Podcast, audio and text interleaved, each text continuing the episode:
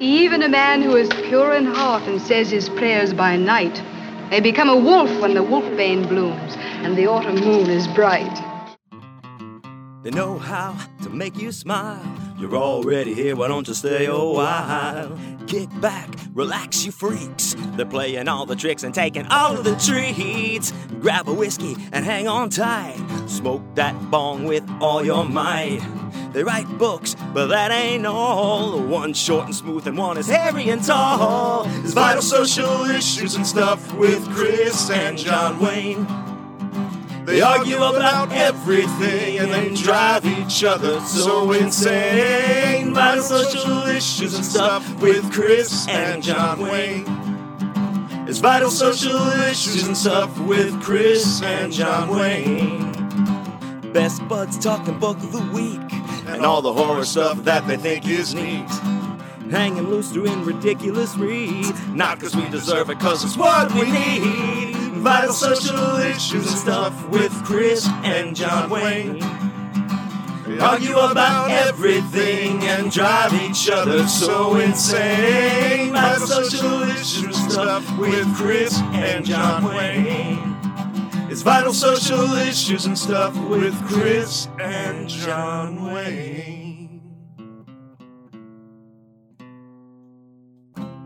Welcome to Vital Social Issues and Stuff with Chris and John Wayne. I am John Wayne. What is up, everybody? Ah, so excellent to be here again. I am, of course, joined by my amazing co-host with me, as always, Christopher Triana. Christopher, you're giving two thumbs up.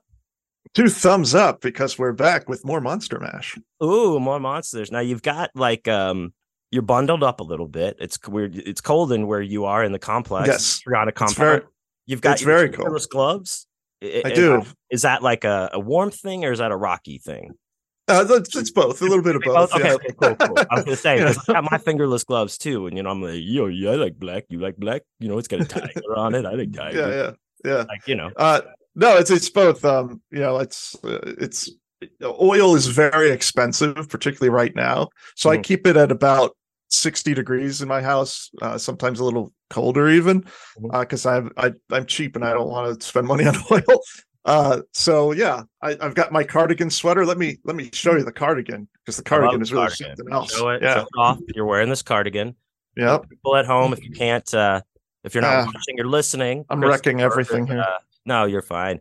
He's got a very uh, awesome Halloween, the like the movie Halloween uh Mhm.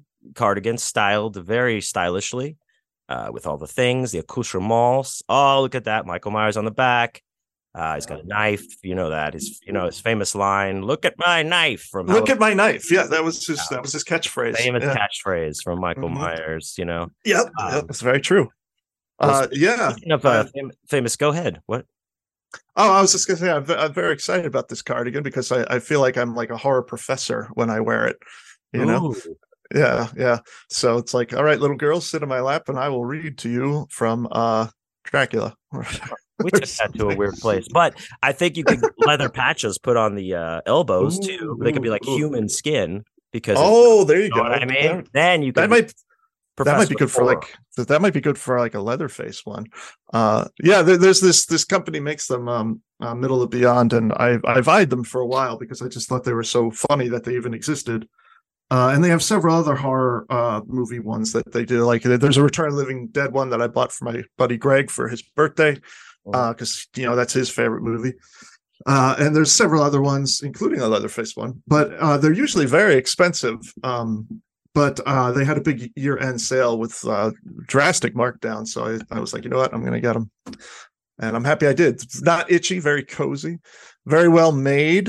Uh, I, you know, like I'm not even getting paid to, to say all this. I was about to say, Chris, just, yeah. just uh, people at home, if you're not watching, Chris just put on a a hat and he's got a pennant that he's waving that both say middleofbeyond.com. So I'm not, sure, uh, I'm not sure what's happening. Of course, we're going to flash it on the bottom of the screen too. Yeah. uh, I don't know. Uh, um, No, it's just it's just like it's not that, uh, that it's a sweater where like the images are like pasted on. It's actually woven in to the material itself. It's actually a, like a knit pattern. a so- well-made knit sweater. And Middle of Beyond has a lot of cool shit. They have rugs. They have all They kinds. of, do. They, They do, do. Yeah. of, of of jackets and stuff that are reversible that are pretty sweet too. Mhm. And, Christmas like- ornaments. And if they would like to pay us to advertise, hey, w- please reach out, Middle Beyond. We know Yes. we know you need us.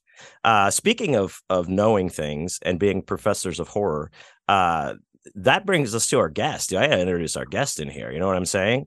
Uh, We have a guest. we have a guest. As you know uh listeners out there we're we're doing a, a new series right now the the universal monsters a monster series. We're getting to the nitty gritty of monsters and we're taking each one uh, a step at a time an episode at a time even um from the episodes at the end when there were no footsteps. It's because i was carrying you.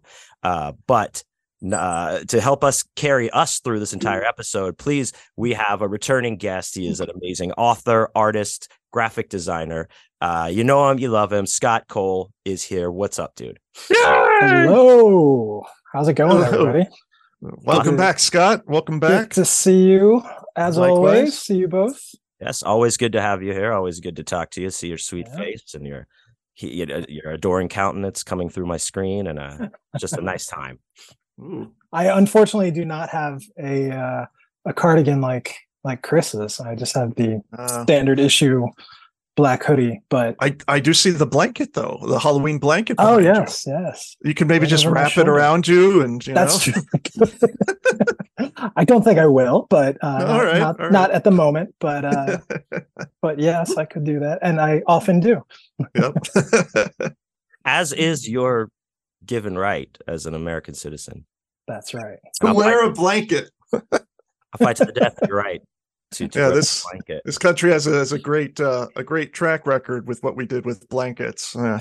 Oh yeah, oh man, we're we're stepping all over it in this one. Uh, Oh, well, here's what I'm wearing. I actually I'm wearing a, a Zardoz shirt from uh, Zardoz. Oh, our friends at Atomic Cotton.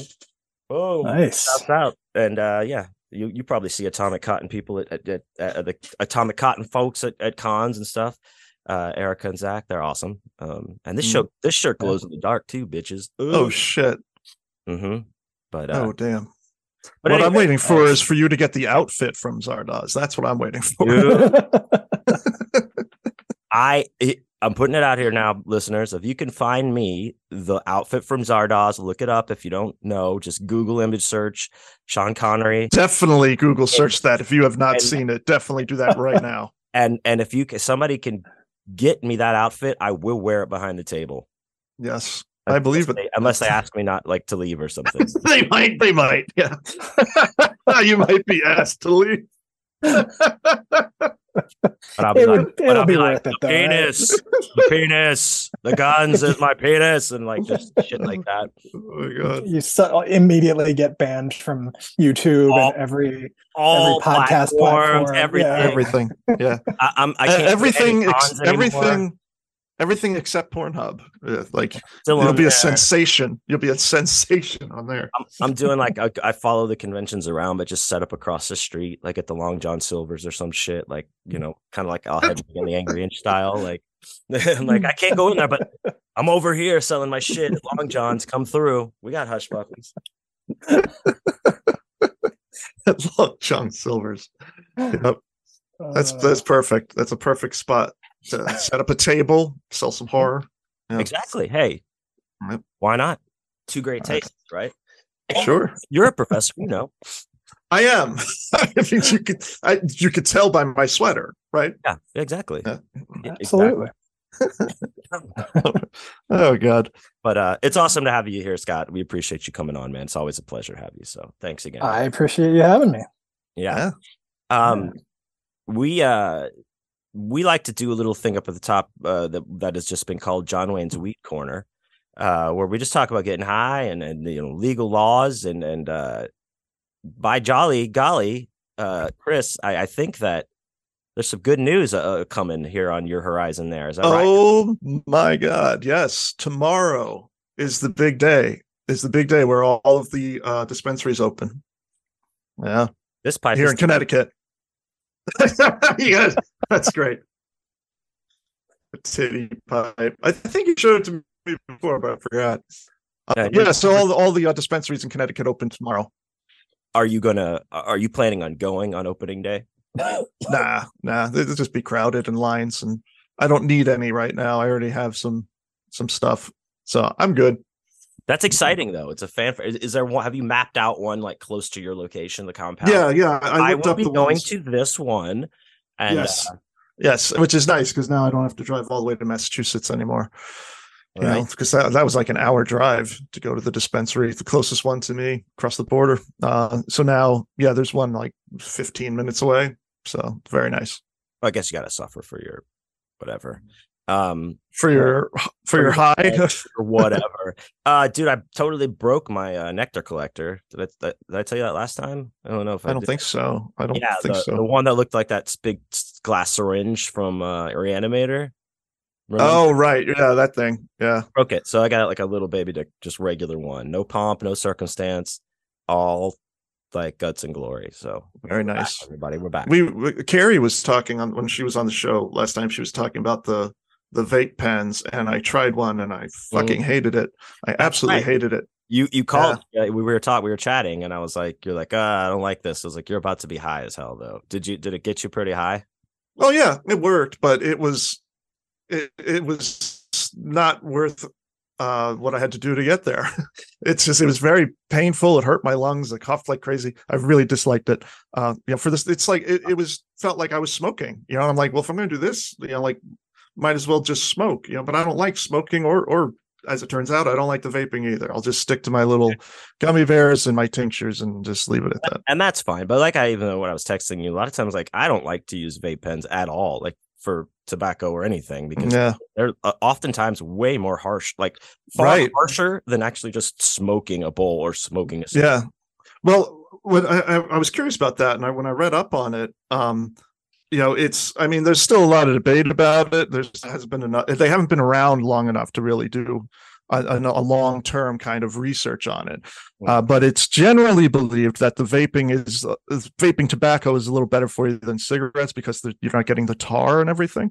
Um, but you're still getting these chemical compounds that are not good for you uh, to breathe in. Um, but apparently, from everything I had read, uh, the the vaping tobacco is a little healthier than smoking tobacco. But oddly enough, smoking weed is a little healthier than vaping weed.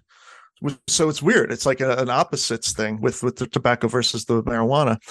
So not sure why that is, but apparently it's something to do with uh, uh, something that makes it so the THC THC can be released. It's something. It's some like some vitamin E compound or something that's really really bad for you to breathe in, but it doesn't exist in vape pens for tobacco because it's not needed. But it is in the marijuana vape pens, so it's apparently terrible for you. So let me ask you this: You didn't like it? Are you like? Is it is it just put in a drawer somewhere like there like so like when maybe like in the middle like I'll probably give it one to late somebody. late you know. night sometime I feel like man I could really Nah, nah, I, I, I hate it. It. off of it. No, it's just it's too painful and bad, and I'm and I'm too too sensitive about my lungs and too concerned about that. I don't. If- that's why I don't smoke. You know. What if I come and I take a big hit off of the the vape, and then I I put my mouth gently on yours and kiss the smoke into yours, and, and I because then it's all That- You're You're making it. You're making it worse. Am I? I think it's better. I think it might be less harsh. Uh, we'll see when I get there. We'll see. I- Scott, S- Scott, what do you what do you think? Do you do you partake or do you not want to talk about that on the show? Or I I do not. I I Okay. uh I just I, I drink tea. Um, nice, very nice. so that's okay. The- yeah, I, I was not prepared for uh, for this line of questioning. Um, Yes. gotcha. We I was not. I was not aware that this was a uh, a science podcast. Uh, No, no, uh, no, I'm kidding. definitely not. Uh, well, well, well, when Carrie was on, it was kind of kind of was. She really knows her stuff. Yeah, Very I was smart. going to say I, I actually I was just listening to that one and, and Yeah. was like, wow, this is a lot of math. so Yeah, much. I.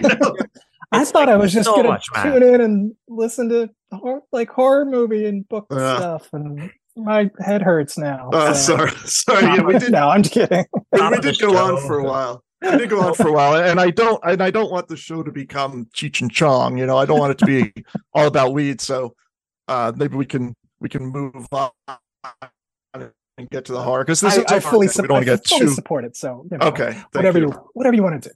Thank you for supporting our our drug addictions. Yes.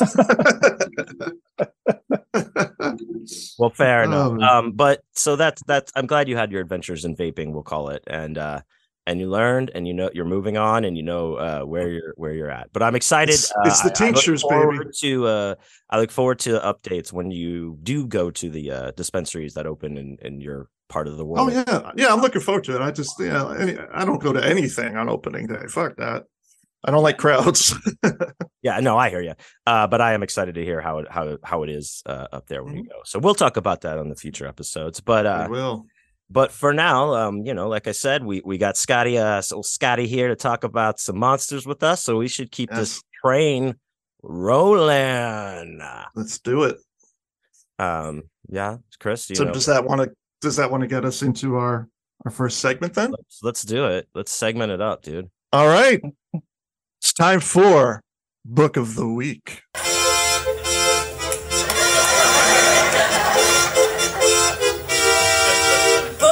Book. There you go. Book. Book.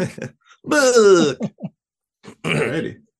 Very good. Uh, so, So- Scott Cole uh, is our guest. Uh, he's a fabulous author, and he's got a new book he wants to talk about.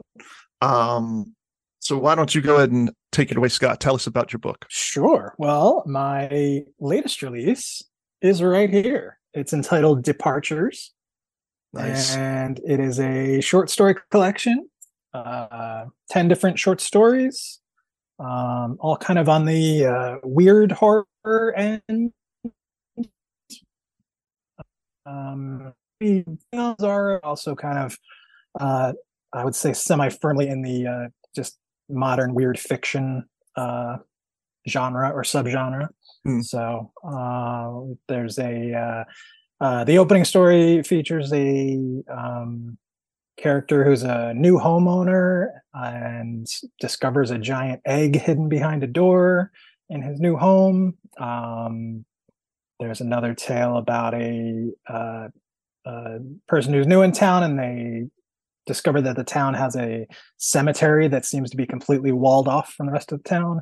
Um, a uh, man whose neighbor builds his own noise machine to help get to sleep at night, and the machine takes on a life of its own, wakes up and causes some havoc. So Uh, on and sen- so on. So Sentient sentient noise machines. that's right. Got to watch out Yeah. for those. Now, are these stories uh, are they reprints from anthologies you've been in, or are they new stories or a mixture? Uh, it is a mix. Um, so let me see. I forget how many of each, but yeah, a few of them appeared in in anthologies uh, over the past few years. Um, But then you have others that are brand new And that are exclusive to yeah. the collection. yeah, Nice. several several originals in there as well. So Is this your first short Yeah. story collection release? it is my second actually. Hmm, I, my okay. first one was called Slices, and that was Oh, right, um, right.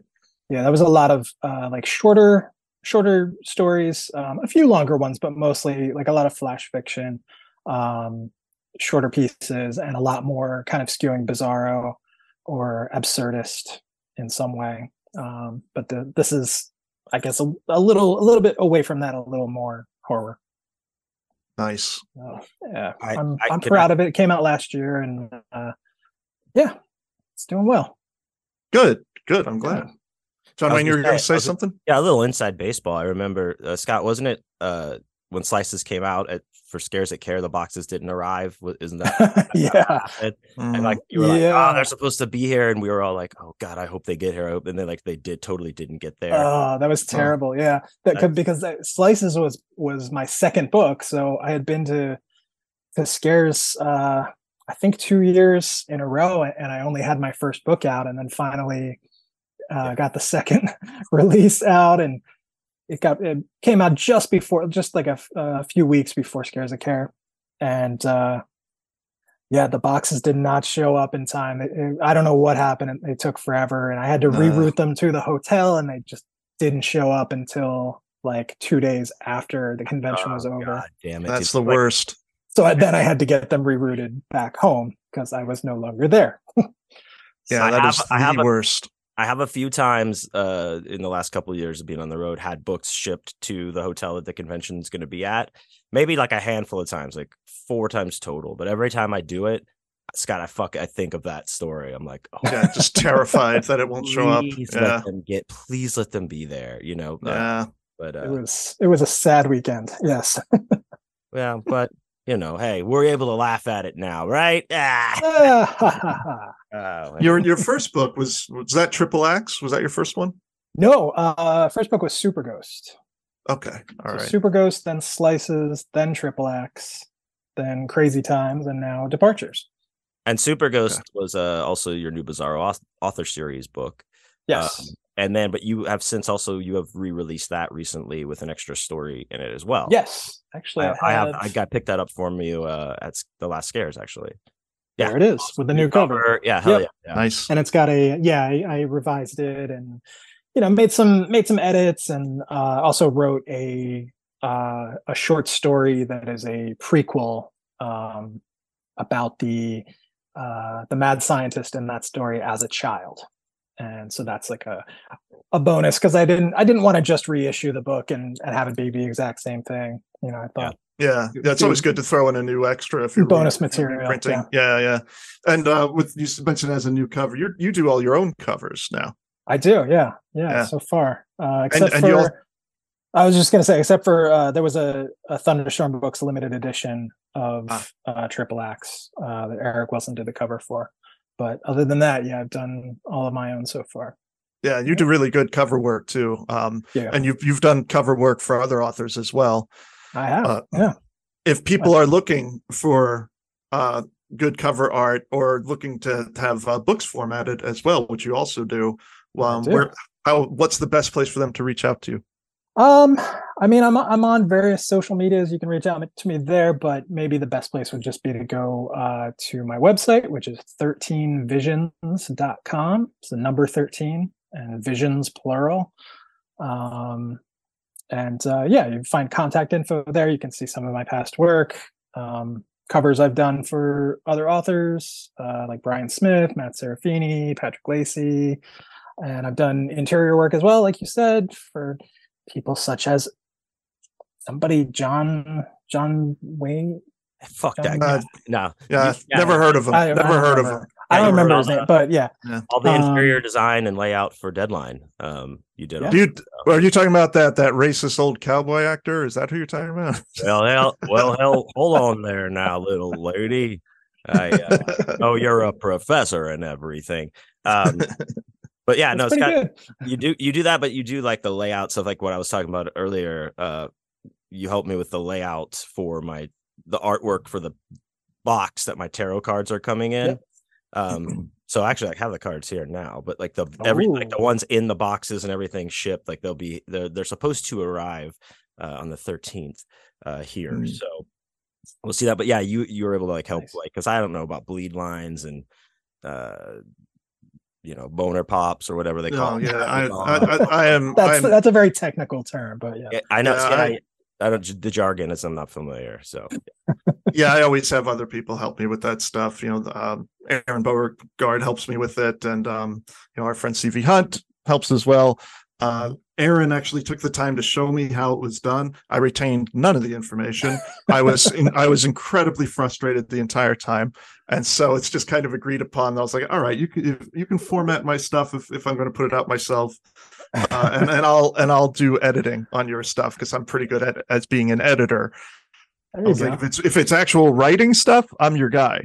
But if it's computer related, I'm absolutely worthless. Right. Yeah. there's yeah, there's a lot of details. I I worked for a long time for uh, various printing companies, so Okay. a lot of experience, Yeah. a lot of years of experience of of all the details on how to get things to print the way that they should print. Yeah. So yeah, you're you're a pro. Yeah. You're a pro. Shit. I'm a pro. Yeah. he's a pro. All right. Well, um, I think we move along to our our next book related segment then, and unless there's anything else you wanted to add, Scott, No, let's No? let's barrel on through. It's moving right along, moving right along, and that brings us to everybody's favorite segment, which is ridiculous reads.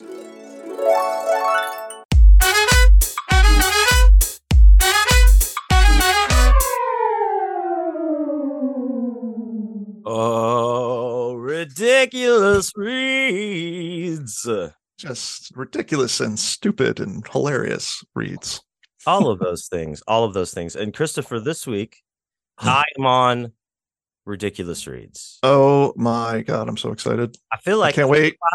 since I've done ridiculous reads, since it's been my Oh yeah, I think it has been been a, a bit since you've done one, so I'm excited to see what little treasure you might have. Well, I uh, you know, in the grand tradition of of often what we've done of bringing back uh things that are uh important and and what we learn from like uh you know the the of course Steve Urkel's guide to uh life Yes. and love and La Bamba, I believe is what it's called.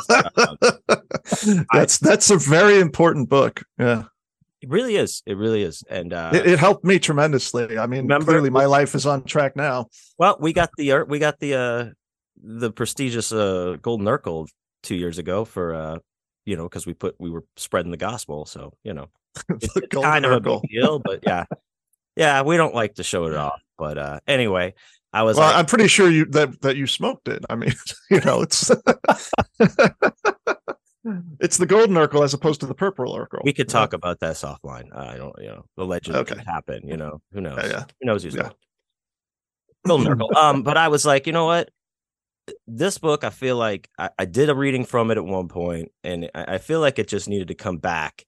Um, The return. our, our uh, into our consciousness, into the the kind of uh, just the world's consciousness, and I think we're the people to do it. And this is a book that's called Night of the Perverts. Yes. Oh my god. yes, yes, yes, Beautiful. Night of the Perverts. Uh, yes. of course, by the great uh, Greg uh, Thompson. The uh, Greg Thompson? The it even says the Greg Thompson. Um, No way. but, Wow. uh, this is uh, you know, no one- relation to Jim, I assume. Who? Probably not. Yeah, Jim Thompson, Exactly. exactly. the crime writer. Yeah, one of, one of my favorites. Jim Thompson, the crime writer. Yeah, he, he wrote, he, he wrote- toured, he toured with Megadeth for a while, right? absolutely. Yes, yes. Megadeth, Aerosmith. Uh, yeah, and uh, and the and the Crystals. Oddly enough, he, he toured with them as well.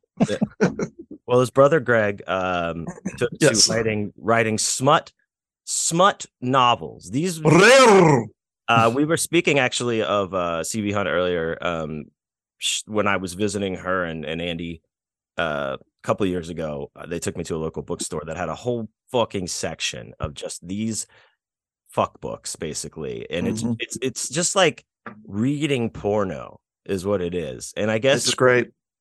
It, it it like got like a certain segment of the population would get off on this, and uh and that's cool. That's cool. I well, think again, as we talked about on our Bat Pussy episode, Mhm. uh, it wasn't until like the late seventies where a good deal of pornography was even allowed Mhm. in in America, and so you know a lot of these smut books kind of filled that void. No pun intended. well, pun intended. Away. Uh, this Yeah. Was of was written uh in and published, of course, in the in the sexiest year we've had so far in our country, 1969. Um, Ah, yes, by Beeline Books, and that's not even a bit. Really was from 1969. Uh, even, even better. But uh, yes, this book is called Night of the Perverts. Um, the, the the line at the top says they were a wild bunch of uninhibited, sex mad college rebels, constantly looking for new offbeat thrills. Mm. Night of the Perverts. Oh man. You'd think they would be beat off thrills. Ah, yeah, Ah, yeah. So, and I, we were all thinking it. Kudos to you for I actually said it. Yeah. Yep, thank you. Uh, but yeah, these books are at best uh, poorly written, at, at at worst terribly written. Um, uh, but they're books nonetheless, and uh, it's definitely a book. that's what we can all agree on. Uh, but I'm just, you know, I want to just read a nice little passage here. Uh, I felt was um, just just good for for us uh, for for the Mhm. for the day. Uh, one of the one of these guys is he's a uh, had a, a lap dance at a um uh, a, a local uh, lap dance joint here in like France somewhere, and then uh, he convinces the the lady like take him take her back take him back to her place, and she does. Mm, Ah, nice. here we go. Chris opened his wallet, and the young girl deftly plucked two 50 mark notes from the small pile. Before he could protest, she was rapping on the glass window of the landlady's lodge. A fat woman shoved aside a dog eared copy of Stern magazine. Now, Stern magazine, to me, that just in my mind, I'm just thinking it's just a bunch of hard dicks, right? Stern. like, that, that Yeah, it, it, it sounds dirty. It sounds dirty. Yeah. no, I don't know. They don't. They don't go on to. uh But I have to do some research. I wonder if it was a real publication. Anyway, yeah, I'm going to do some research while you read here. Stern magazine and slapped at a wall switch. The instant the light came on, two roaches scurried across the cracked tile floor. Mon frere. Elk forced a smile at the woman's feeble eyed squint as she tested the mark notes to determine their validity. Chris, his gorge rising under the impact of the stench in the hall. And that that sounded sexy, but he's talking about almost throwing up. I mean, I I'm also engorged by the stench in the hall. I'm listening. That's that's just a great great sentence, isn't it? Uh, as long as I'm interrupting here, uh, Stern magazine is an illustrated, broadly left liberal weekly current affairs magazine published in Germany. Wow. Not I what mean, I I'll- expected. Me neither. And and when I was looking, I was like, well, maybe this is a different Stern magazine, but that's the one that came up. And That's apparently, it's it, the first issue was 1948. So yeah, it could. Ah. Well, this this book was written in '69. So Any Yeah. any any uh, any like dicks in it that you can see or uh, no, it's a political magazine. Politically? Political. Yeah. I had I had It's no all idea I was going to learn a little a little history lesson here when Hey, man, Yeah. that when we started the Night of the Perverts segment. That's what we bring. It. You know, we're always we're bringing it full circle for the children. Yeah. We come with let many. Let's yeah, the, I can't talk. We we come with uh let's. We come is the point. That's right. I ain't come yet. Uh, let's see. It was it was. He decided one hell of a dump. He followed Elkie down a bare passage and up a worn flight of uncarpeted stairs. Once she turned to smile at his crestfallen air. Is something wrong? You're not ashamed of my pad, are you? It is me you should concern you right now. Come. She guided his hand under her coat around her back, inserted it into the division of her prominent buttocks, and rubbed his loins against, rubbed her loins against his with the precision of a motor driven machine. Whoa. When at length they separated, Chris was in a state of complete excitement. So it was like when at length they separated. So I guess like when his dick got the hardest, he's like, oh, I gotta pull away. Oh, you're saying that the that the character of Chris was excited. I thought you meant me, which is also true. Yeah. I'm, Oh. I'm very this excited. is this is ch though. This is he doesn't spell it as cool. Boo. We f- he followed her tempting, ungirdled rump up the stairs. And Mhm. Ungirdled. don't, yeah, don't don't blow it yet, dude. Keep it together. In, in her apartment, she removed her coat and kicked off her flat-heeled shoes. Chris, ch, entered standing at attention, mhm, while she switched on the table lamp that brought the curves of her body into relief. Now he could see how hefty her thighs and buttocks were, and the overdeveloped breasts large and thrusting. The breasts were thrusting. I don't know. yeah, yeah how- okay. I think it was like we haven't thrown thrust in here in a couple pages. Let me. I mean, I guess she could thrust by like, like pushing her that, chest yeah. out, you know. mm, Well, maybe he has the same question because he watched her in a dumbfounded way. Why is she thrusting? He said. No, it doesn't say that. Uh, but when he regarded his surroundings, the shabby room depressed him, killing all desire. He knew that most of the students in Hamburg deliberately lived like hippies. It was the rule, all part of a style that consisted of free love, poverty, and a bankrupt philosophy such as existentialism. But there was a Okay, hold on. You said Hamburg, so this is a German book. German. Yeah, it's in German. Yeah. Uh, Oh well, then there you go. So it must be the same. Stern magazine must be correct because that's a German magazine. So now it all makes sense, man. man, like, and it, who, like, what clever product placement for the time too, uh, for Stern magazine to really jump on the old smut book, uh, uh, way to like kind of advertise. You know, I like. I'm it. sure that's exactly what it was. Was yes, it's that product placement Mhm, in, cross- mhm, in cross- that trash trash fiction novel. exactly, exactly, dude. exactly. anyway, Um, continue. That's okay. Yeah, thank you. Uh, he knew that most of the students in Hamburg deliberately lived like hippies. It was a rule, all part of the style that consisted of free love, poverty, and a bankrupt philosophy such as existentialism. But there was another side to the coin, too. He had met girls who shunned the false ideas of a poser and demanded luxurious, flat, spotless clothing, good furniture, and good wine poured from cut glass decanters. With a vague feeling of disgust, he picked up an unfinished bottle of rot gut that must have cost Elk all of 80 pfennigs at the Kauflau. Elkie, who had crawled over the bed to arrange the pillows, looked at him over her shoulder. Would you care for some of that? No, thanks. Chris replaced the bottle. Willing to slip out the door and forget the money, the girl had flitched, but his eyes were drawn to her position, with the cheap skirt drawn taut over her upraised rump, and he welcomed the return of his desire. Mm.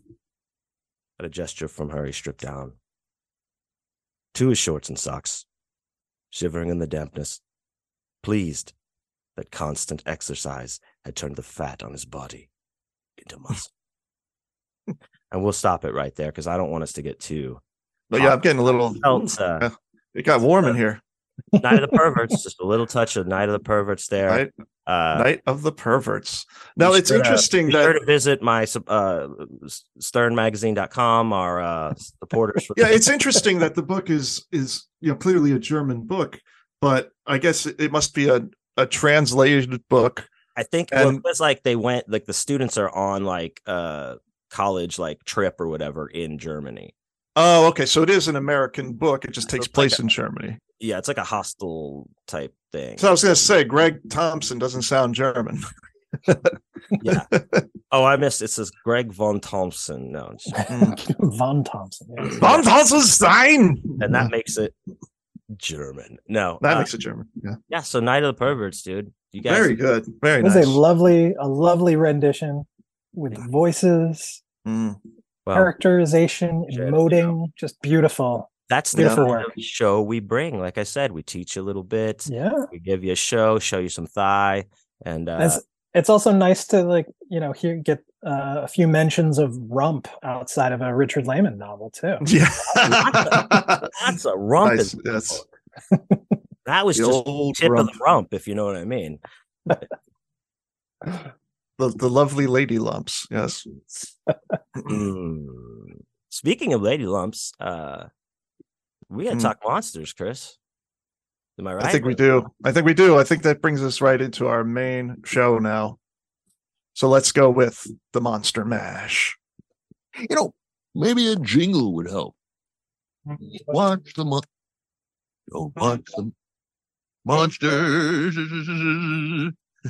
That's right. We're back with more monsters for our Monster Mash series. As I mentioned on the last uh, episode, we all long for Halloween. Of course, it's uh, you know it's January now. The holiday season is past, uh, but all of us horror fans we go through a kind of jonesing for Halloween. So John Wayne and I we decided to do a Monster Mash celebrating the classic monsters of yesteryear, previous century, uh, and of course we invited our, our good friend and horror author and horror fan Scott Cole uh, to discuss probably my favorite of the Universal monsters, and that of course is the monster by moonlight, the Wolfman. Oh, Yep. ah! Uh, was that a werewolf I saw surfing the roof of Styles Wolfmobile today? Was it? Dad. Ah, ooh, that's a Oh. nice one too. You're miss if you're not watching the, the video There feed, you you're go. missing all of our cool ass toys that were I've got a full diorama of Yes. the original uh, Wolfman. Yeah. I brought I brought the vintage stuff. I've Yeah. got uh you're Oh wow. Oh, nice. Those are those are those shampoo or soap bottles or whatever. Yeah, the they're f- called Soakies. Oh, those are that's classic like- right there. The uh the head screws off and and there used to be like bubble bath inside. Bubble bath. Yeah, yeah, yeah. Yeah. God, those were collectible back in what the '60s. Yeah. Wow. Yeah, those Yeah. are classic, man. I got I'll give you a soaky. one of you know what I mean? those. Yeah, that is pretty cool. I've got uh, another collectible of the Wolfman here, and that's uh, Frankenstein meets the Ah. Wolfman in the Crestwood House Monster series, Nice. uh, which were so popular in the 70s that I grew up reading in my school libraries.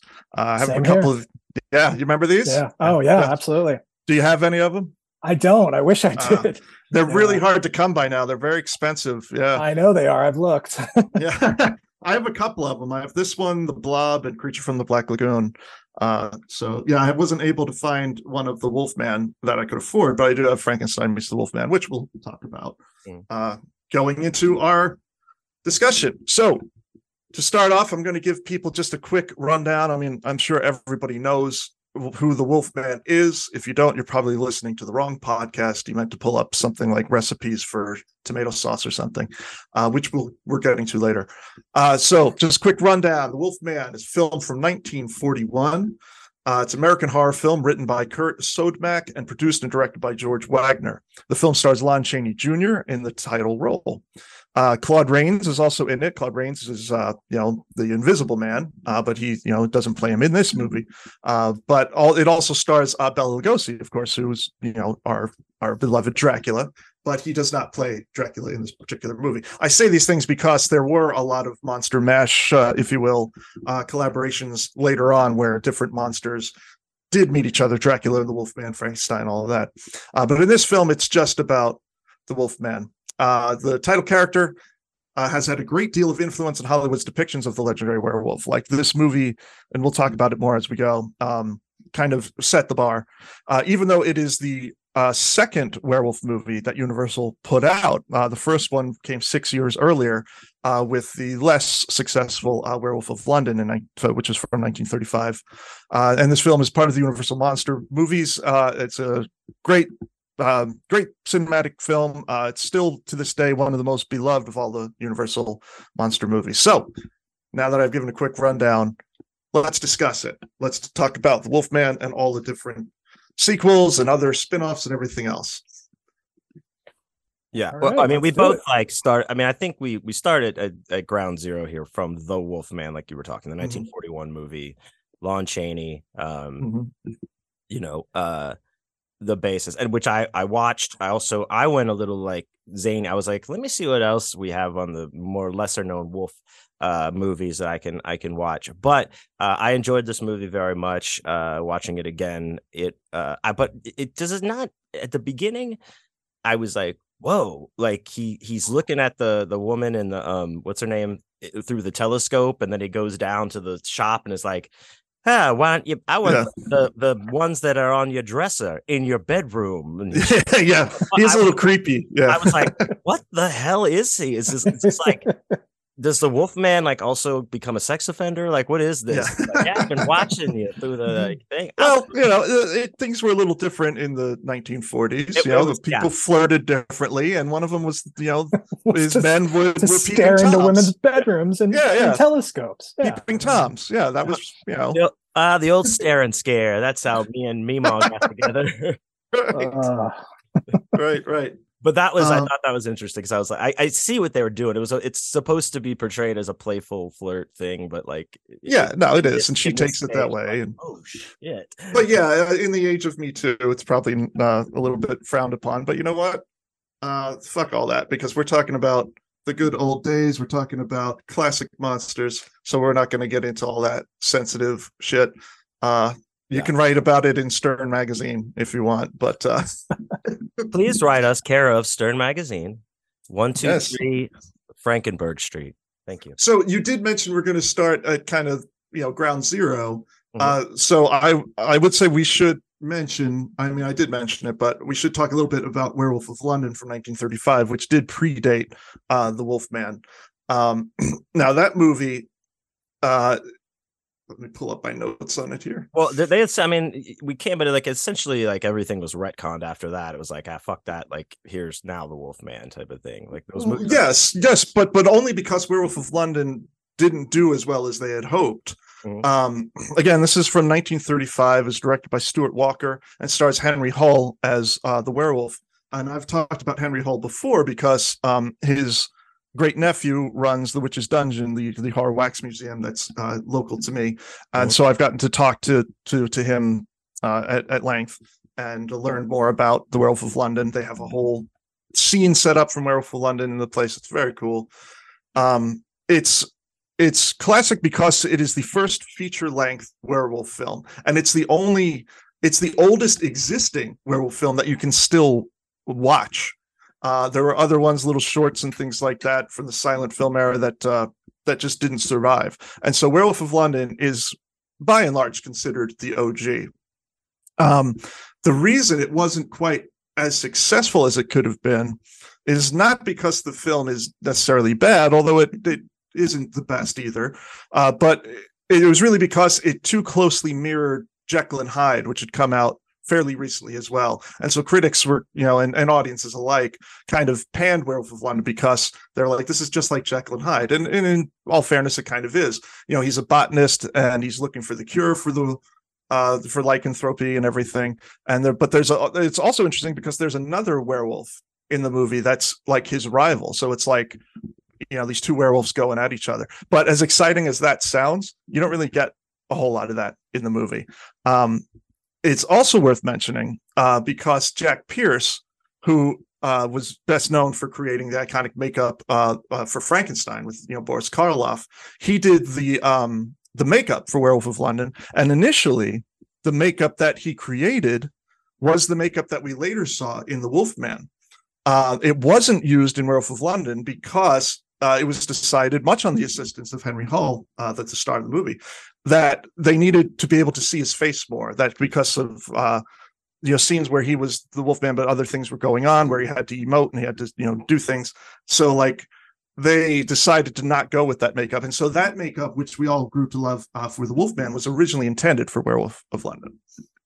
Yeah. So I I I really like the design of the of the makeup that ended up getting used in Werewolf of London though. yeah, I think I think it's cool. Um, it is. It is. It's yeah. you know like extreme widow's peak, like you know the underbite, the pointed ears, um, Yeah. all that stuff. I just think it's a really cool look. So I'm I'm like kind of thankful that that happened, even though Yeah. it wasn't you know the original intent. Um, but I, I think it's a really cool. look. I think so too. I think it's a really cool look, and I think it was kind of replicated a little bit later down the road in some of the Hammer horror films. Yeah. You know, Cur- Curse of the Werewolf almost has a little bit of that look to it. Um, but but yeah, again, it's Jack Jack Pierce who's uh, like he was the Tom Savini or the the Stan Winston of that era. Yeah. Uh, you know, very famous, and we're gonna we'll talk a little bit more about him and uh, the makeup process for the Wolfman. But Yeah, he- anyway, um, he supposedly was like was pretty firm about wanting to use his original design and Mm. like you said henry hull uh you know pushed back and i guess they kind of had some arguments and ultimately hull went to the i forget the director or producer or something like Mm. that and argued and got his way yeah. and so Uh, yeah, he was all because he wanted his face to be seen more. He Yeah. didn't want to, you know, he wanted to be able. To, He thought he wouldn't be able to emote as much if he was under heavy makeup, you know. But you know, maybe that's one of the one of the contributing factors to why the movie wasn't as iconic. You know, uh, because he looked. Because I, I agree with you. You know, I, I think it looks kind of cool, but he doesn't look quite as monstrous as uh, Lon Mhm. Chaney Jr. looks in The Wolfman. Yeah. You know, it's not. It's not like. It's almost like he's mid transformation. You know, in Werewolf of London. You know what yeah, I mean? maybe maybe Okay, maybe you don't agree then. I don't You're know. like, I, "Eh." don't- I, I think I might actually. I don't know. I think I might prefer the makeup from Werewolf of London. The the Wolfman makeup to me. I mean, it's cool. I like it, but it looks a little. um To to me, it looks a little polished, um, Hmm. and it looks a little uh more. I don't know. Something about the snout, like, just makes me think dog more than wolf. Mm, Um, and I, I don't know. I think the Werewolf of London design is is a little more animal, even though it's even though it is still showing the his human face. Yeah, I, I you know, I Um, think I think it also has to do with the way the Werewolf of London is presented. You know, like he's like you know he wears like this blazer and like you know lab coats, and he looks like he Mm. doesn't look quite as primal. Whereas where like Lon Chaney, you know, he's like in like regular clothes, but he's like hunched over and he's running through the woods at night. You know, he's he's he seems more feral and more primal than the Werewolf of London, who was you know like in his lab in his you know fancy clothes and very proper. Yeah. There's also, I guess, the mad scientist aspect to Werewolf of London that I yes. I'm I'm a mad scientist, you know, fan. So I guess Oh, maybe okay, I, maybe so- I gravitate toward that too. So right, right. yeah. Well, again, I mean, that's that was one of the reasons that the movie was heavily criticized, is because it, Yep. it had that Jekyll and Hyde feel, and it just came out too soon after Jekyll and Hyde. Um, excuse me. So there's a uh, uh, there's a great transformation sequence in Werewolf of London as well that I Mhm. really like, where he's walking and and he's walking kind of uh, past these pillars, and and they basically did a uh, a dissolve yeah, like like, yeah, dissolve each pillar. Yeah, Yeah. so he, as he passes each one, he's like one one step further along in the transformation. Yeah. No, it's definitely a good movie and definitely noteworthy, which is why I wanted to, Yeah. you know, backtrack a little bit and, and talk about it a little bit before we went into uh, the Wolfman. So, but I think we can go into the Wolfman now. Uh, John Wayne, did you have something to say about the Wolfman? Oh yeah. So at the beginning, he's looking through the girl's window, and Mhm. oh wait, no, uh, no. I thought I, I mean I loved it. I thought it was it was a, it was a, it was very cool. I mean, of course, you know, like like it, it like you were saying earlier, one of like sets the bar. Uh, extremely watchable film. Um, really well done. It's all it's it's funny. Like when we were watching it, like Scarlett was watching it with me, and you know, just the set, like all of it's built on this huge set soundstage. You know, this is like back in the day, but it's it's Mhm. super creepy uh, with the fog that's always like you know ever present in the woods. I don't know. It was just Yeah. it's uh it was a it's a cool flick. It's cla- it's a classic for a reason. Um, you know, it's it's Yeah. It's, well you know and it also it's like it was like this all-star horror cast you know um having you know lon chaney of course you know the junior the son of lon chaney was also a horror icon. But then you've got bela lugosi and claude rains in the movie as well. Uh, so it was kind of like a, a horror bonanza you know when, when it came out. It was you know an all-star cast oh, dude, of horror imagine if- icons Could you imagine if they did a horror version of Bonanza? that would be great. That yeah would be i would watch that. Um, i also would watch Bel- it. Bela Lugosi playing a character whose name is Bela. Uh, was, uh, bela he's I uh, he's the cool. gypsy yeah. Uh it's also cool because like you know bela is um actually the, the, the werewolf in the movie. Is the first werewolf Yeah, that yeah. ends up biting uh you know larry talbot the, the character that lon chaney jr plays. Uh so in throughout his career uh bela lugosi played a werewolf dracula and frankenstein and igor which is pretty fucking cool. Yeah that he played all those characters on top of all the other characters that he played you know um the other horror villains. Um And So that's was kinda actually he was supposed to be in uh, Werewolf of London originally. Um, Bela was. yeah, Bela and Boris Karloff. I think the the Henry Hull role was supposed to go to Boris Karloff, and the um, was it Doctor Yogami? I think is is the name of the Mm, other The other werewolf. one. Um, that Yeah. was supposed to be Bela Lugosi. Oh Yeah. wow, that could have been cool. Yeah. I, I know at the time that uh like he got better with his English later, but I think at the time Bela still barely spoke any English. You know, in the 1930s, he was still really struggling with it. He did all, did all of his lines phonetically for Dracula. Uh, so I wonder if that had something to do with him not being cast. I wonder what the story is, the backstory is with that of why that ended up not happening. With because the, two of them, that would have been great. Of course, they they went on to star in a lot of stuff together. yeah. Um, but I know. I think there was something to do with. I believe uh, Werewolf of London was shooting at the same time as um, Bride Ah, of Frankenstein. okay, and so that there was sense. conflict there. Obviously, Yeah, time. Um, yeah, yeah. there may have been something else too, but Well, um, I've always loved the Wolfman. I always like um, werewolf stories anyway, uh, and the Wolfman really kind of set uh, set the groundwork for the werewolf character being like a normal man who is struck with this this curse and he's tortured by it. You know, he's he's not like enjoying himself the way Dracula is, where you know Dracula is just like "Mm-hmm," and you know seducing and and killing and enjoying himself you know Larry Talbot is a very tragic character, and he's in. I think he's played exceptionally well by Lon Chaney Jr. in this movie. Like you really, he just seems so distressed and distraught throughout the entire movie. Yeah, because he knows he's committing these crimes, but like, Yeah. it, it's these murders. I mean, and like, there's, Yeah, yeah. there's wolf tracks leading back to the house, and like, doesn't matter because his dad will pay for it all to go away anyway if it is him. Yeah. But he is, oh, he's so tortured by it. You're right. He has like, Yeah. it's like becomes this crazed man. You know, um, one thing like, it's- go, Go ahead. No, I was just going to add that yeah, like the Wolfman is very very much a tragedy, you know, of a movie where that's not necessarily the case with a lot of the other monster movies. It's very tragic. Uh, and so I always liked that aspect of it. and so and Chris, and we've talked about werewolves and, and such before. You are Mm-hmm. an authority on werewolves. I know you know a lot about them. And Scott, I know you know a lot about a ton of fucking horror shit.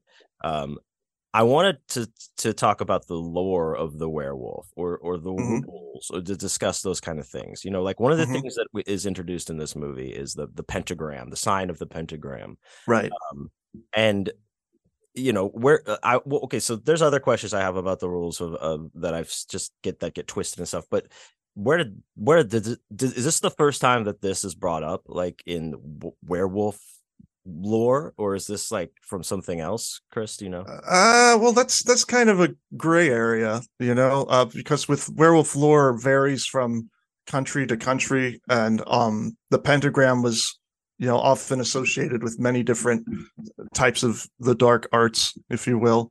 So I don't know if the the Wolfman movie was the first time that was ever co-related.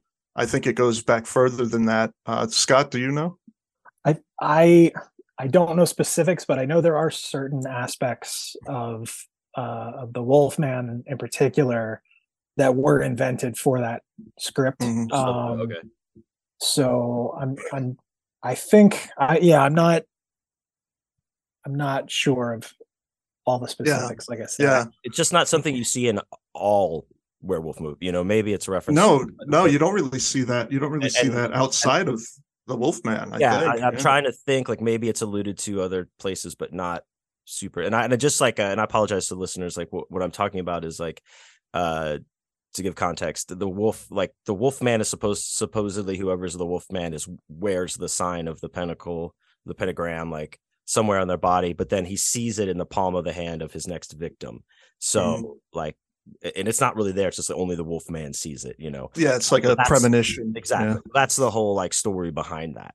But it's not mm. really, yeah, it's not really a pro like happening all the time. I was like, well, is that when I was watching this movie, I was like, is that connected throughout werewolf lore? And I just am not thinking about it. Or like I didn't know if there was another context for it, but it sounds like it, it might have been like you said, Scott, some one of the things that was invented for this Yeah.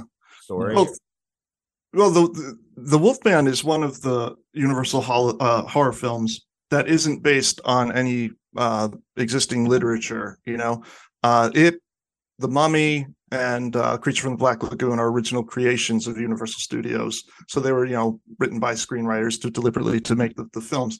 Whereas Dracula, Frankenstein, etc., were already existing uh, existing literature, not just properties, but existing literature. So uh, I'm not sure exactly how much of it was just merely invented uh, for the movie, uh, but but the thing is, is that so much of it, uh, including the, the the poem, you know, about the Wolfbane, so much of that has been that that was created just for the movie ended up being reused in other unrelated movies. You know, even even modern stuff like the Van Helsing film that came out uh, in the early 2000s.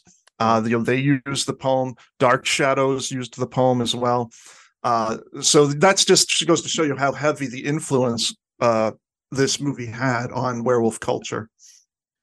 and the uh the last part of that um actually is something that uh I, I I believe that that not specifically the Wolfman, not that movie, but the later sequels, I think uh It changed are it. responsible for the um responsible for like the idea of the full moon Yes, bringing bringing out Yep. the wolf and that and so in that rhyme the last part of that rhyme in the wolfman is uh when the wolf being blooms and the autumn moon is bright but in later movies they change They it change to it. like when the moon is full and bright or something like yeah, they do. Yeah, you're absolutely right. Um, yeah, so there are things like that, like the full moon, the use of silver, uh, where it's uh, it's you know because like like I said before, werewolf mythology goes so far back, and there's so many different iterations of it in different cultures and different countries that you get little bits and pieces that kind of commingle. Uh, but every every culture has their own, you know, or at least had, you know, in you know the fucking dark ages whatever you want to call it uh the, the diff- different beliefs of what it involves what it is um you know many believe that uh that werewolves were um just shapeshifters in general and could change into any type of animal know and then in other cultures it's just simply the wolf and certainly in um in movies they tend to be just turning into the werewolf but then you have other uh, creatures like vampires which can turn into werewolves in some stories. Dracula was able to turn into a wolf. He was able to turn into rats and all sorts of things. Um, so, and then of course with the with the vampires, you also get the pentagram involvement and with the devil and Satan. So it all kind of like becomes this this mixture of like what came first. You know, is it the chicken or the egg type of thing? It's like you don't really know where some of this stuff stems from because it's just part of our history now. And again, this movie alone is it's going to be kind of confusing because this is from 70 years ago, you know. Yeah. So it's better safe than sorry. You know, you just follow all of the the things. You know, just get it Yeah. all together. Just be careful. Just watch out for werewolves. Exactly. Watch out for werewolves. Um, another thing I wanted to ask you guys about, if you ever heard of this before, like you just you brought up silver, Chris, and I think like the most well-known way to everyone kind of knows in the public conscious to kill a werewolf, you got to shoot them with a silver bullet, right? Yes. hmm one of the movies that I watched for research for this uh, project, uh, it- it was called uh, Were- Werewolf versus the Vampire Woman, and uh, like um, I Don't know that one. it opens with uh, it's from 1971. It opens like with these these guys that have like this dead, you know, they're doing an autopsy on this dead guy on on the table, and uh, he's been shot twice. And the guy's like, you know, he was shot with silver bullets. He's like, well, what are you afraid? He's a werewolf, and he's like, "Uh, yes, I I am. And like, guy's like, what? Are you afraid of the old legend that if you pull the silver bullets out of the the werewolf, then he co- he'll come back to life as the werewolf? And the guy's like, yes, I am afraid of that. He's like, well, you're a fool, you know. And he takes the Hmm. silver bullets out and turns around and is like, see there, nothing happened. Of course, like the guy's like, Yeah. become instantly become like werewolf and like goes wolf all over him. hmm I have never heard of being able to bring uh, if you killed a werewolf with silver bullets, it coming back to life if you remove the silver bullets. Is that something out there? Is that just completely I haven't.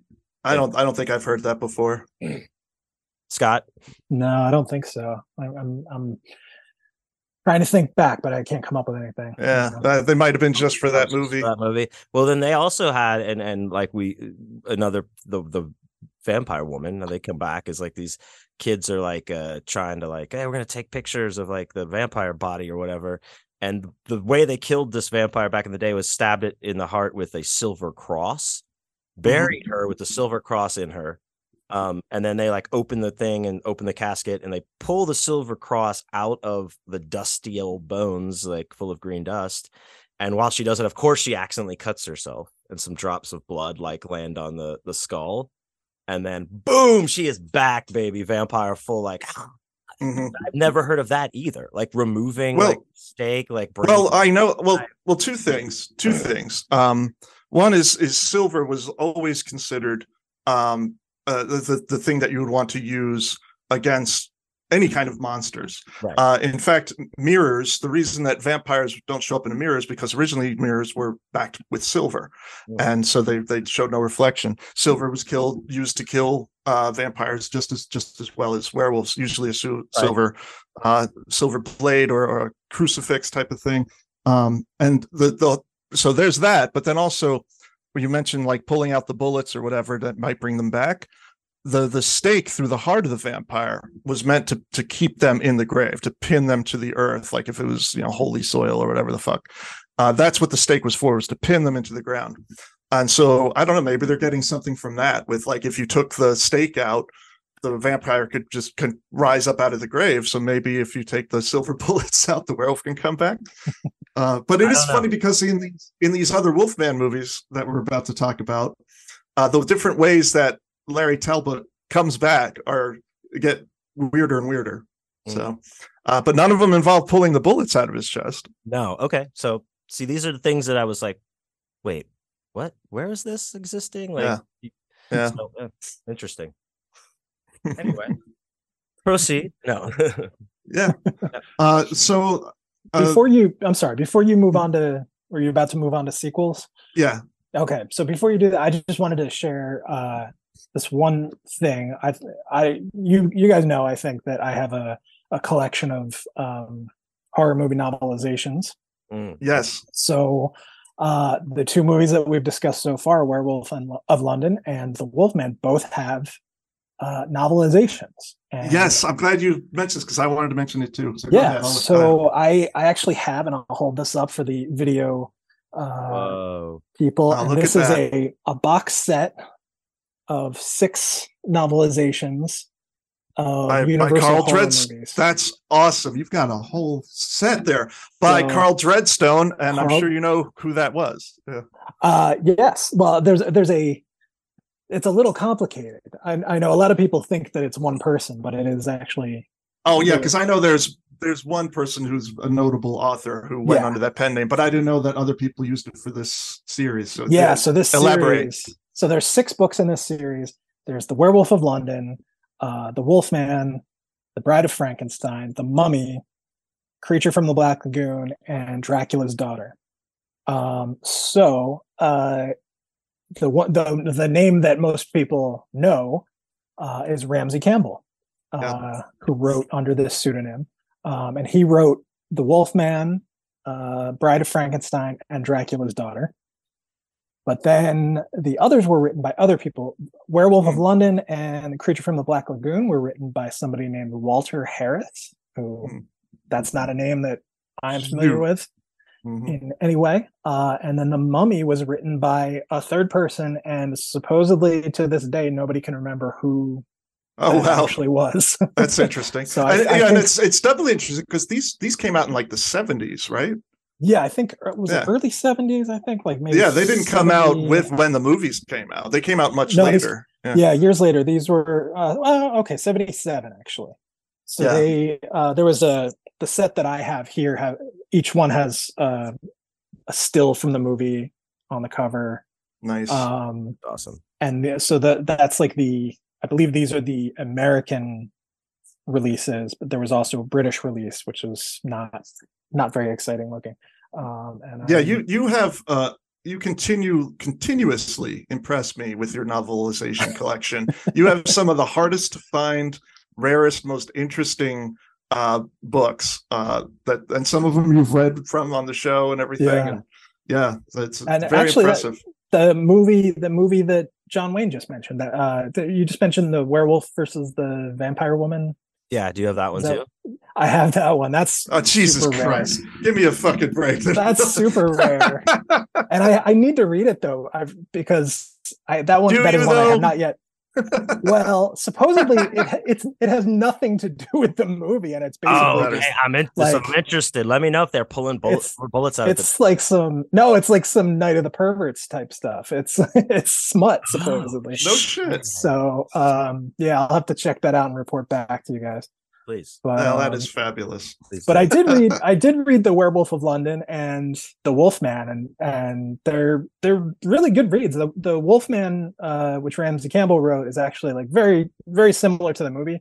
Um but the Werewolf of London is quite a bit it's not it's a little bit different. It's not Mm. that different, but it's interesting uh in the respect that it it's structured a little bit differently and it is told from the perspective of uh the Henry Hull character. So it's his, it's all from his point of view ah yeah and he he actually talks at, at length about the changes he's going through and and how like he start is starting to transform and he knows it because he notices his tongue start to get longer and and start to like fill his mouth and he's Mm. That you know, he can feel- You're right, dude. He can he can feel he can feel his uh, his lungs growing larger and Wow. he has trouble talking and and without being able to control his voice it sometimes turns into a howl and stuff like that so it's like Well, that's yeah, that's kind of cool. That That, kinda like it's stuff is getting cool. into the yeah, the getting into the transformation from a, a first person narrative. That's kind of Yeah. cool. and the ending is also different too so it, it ends on Was a- that a- one? Uh, like, forgive me, I couldn't remember everyone, all the ones that you named, but was that one written by Campbell? Uh, the Werewolf of London, no, it was not. That was by Okay. Walter Harris. Well, yeah, okay. So, but uh, yeah, it's interesting. It's it's a like an even more depressing ending. Oh, So it's- okay. Well, even more it's interesting. Yeah. Okay, well, yeah, I was going to move on to some of the sequels uh, because uh, the Wolfman was such a success. Uh, they wanted to bring, um, you know, bring him back, obviously. But interestingly enough, the Wolfman never got a sequel that was just all about him. There were always these these monster mashes where it was him with other monsters. And the first one they did was Frankenstein meets the Wolfman. Uh, so in this movie, uh, Larry Talbot comes back, and we were talking about resurrections. And forgive me if I'm getting them mixed up because you know there's so many of these movies. Um, but I believe he comes back because uh, someone open unearths his grave and opens up his his uh, coffin, and the moonlight hits him, and then he's just back. So the He just comes back. exposed to the Yeah. moon, yeah. Yeah, yeah, he's just back. Um, and so he wants to find a cure for his curse, and so he seeks out the famed Doctor Frankenstein, of course. Uh, but he ends up meeting the Frankenstein monster, where which is uh, actually Igor um, has become the monster. You know, so it's Bela Lugosi, um, because in uh, uh, the the was it Son of Frankenstein, I think, where Igor, where you know, Bela Lugosi is Igor, and he ends up wanting to be the monster, and he becomes the monster. And then the next one in the Frankenstein series, because these all overlap, and that's why I get confused sometimes. But the next one following Son of Frankenstein is House of, or, or I'm sorry, is Frankenstein meets the Wolfman. So that's it's like Frankenstein for Wolfman two, you know. It's Yeah, very I- confusing. I was Yeah. reading that too. Was there? uh, uh, Did I miss it? Was there like a specific reason why he why there was not like another standalone Wolfman monster? Was it scheduling conflicts? Was it? Well, uh, was no, they well, they're they just they wanted to start doing these kind of crossovers and create a universe, uh, which is funny because like you know now we have like the Marvel universe, the DC universe, and they've tried to do the quote unquote dark universe, which is a reboot of this, which is the Universal's Monsters universe. Uh, also, like times were just changing. Like you know, with the 30s and the early 40s, the monster movies did well, but then other types of thrillers and horror movies in the atomic age came along and kind of you know competed uh, with the monsters. And the monsters were slowly starting to descend in popularity. And so they're like well if we have just throw a bunch of them together that might get audiences you know excitement back up again. Uh, even though this was only two years after the first wolfman movie.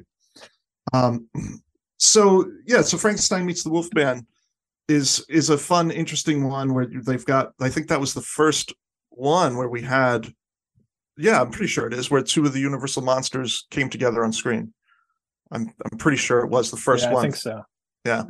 Um there was the first verses you know and yes uh they end up battling and having a, a big fight but it's uh an am- uh, ambiguous or, or uh, nebulous uh ending uh where the the dam breaks and floods the castle and so you never really like it's not like frankenstein won or wolfman won it's kind of like that cop out like king kong versus godzilla where you don't really know uh what Freddy happens versus Jason. Yeah, yeah, exactly. Very. It's always it's always something with water, I guess. You know, like we're like you know, like they're always like you know, it's King Kong walking off into the water, or the dam breaking in the Frankenstein movie, or Jason coming out of the water with Freddy's severed head. You know, but Freddy winks at They the both- cameras. They, they Yeah. both win, and we all lose as the audience. I No. I don't know. I think I think we all won with with those. Those. All you know, we did it. uh so yeah let me uh let me pull up these the information. Uh, shit shit shit. There we go. On what? next- frankenstein uh, well i was gonna just you know, the wolfman. Uh 1943 film it was directed by roy william neill uh, and of course lon chaney jr reprises his role as the wolfman. Uh bela lugosi plays frankenstein's monster. Um yeah, this is this was the first series of a later called Monster Rallies, is what they called it, uh, combining characters from several films. So yeah, this was the first one. So that's why I wanted to check. Uh, oh no, I'm sorry. It, it follows Ghost of Frankenstein, not Son. Yeah, okay, that that makes sense because yeah, so it was it was the fifth Frankenstein movie, uh, which is crazy. But yeah, they made a bunch of these. Um, it wasn't even the last Frankenstein movie. You know, I thought we weren't doing like never stopped. the math thing again. Like this is a lot of math. You're getting away from that, I thought. But all right, that's Well, cool. we're trying. We're trying. So yeah, that this actually is uh, follow. It's the sequel to Ghost of Frankenstein, and it's also the sequel to The Wolfman at the same time. And how many Yeah. how many Wolfman movies are there then officially? Uh there are four, five if you count Abbott and Costello meet Frankenstein, which Wolfman is also in. And all Um, and, and Lon Chaney Jr. plays Wolfman all In in all of them. Yeah, in all of them, all five. and that's not counting. That's if we and if we don't count Werewolf of London. You're Of just talking about the No, Lon no, Chaney this this is just Yeah. the Lon Chaney, Yeah. Larry Tal Larry Talbot character Larry saga. Yeah. the there Larry is- Talbot cinematic universe. Yes. yeah, the LT uh, SCMU or whatever. Yes. Uh, the next the next time we see him is in uh, House of Frankenstein, which is the uh, I guess sixth Frankenstein movie, third Wolfman movie. So sorry for the math again, but uh, No, that's, there that it is. sucks they don't even he doesn't even get billing in the title. It's like House of Frankenstein, you know, like he's gonna Mm-hmm. come out like a bit like in the background and shit. And in that one, doesn't he just come back like what he's just there or something? Like it's not Uh no, no, that but that does end up happening. Um in in this one, uh okay, so House of Frankenstein is from 44 and it, it actually stars Boris Karloff, uh Lon Chaney and John Carradine. And Boris Karloff plays uh uh this this mad kind of like madman doctor. So he's not even Frankenstein in it.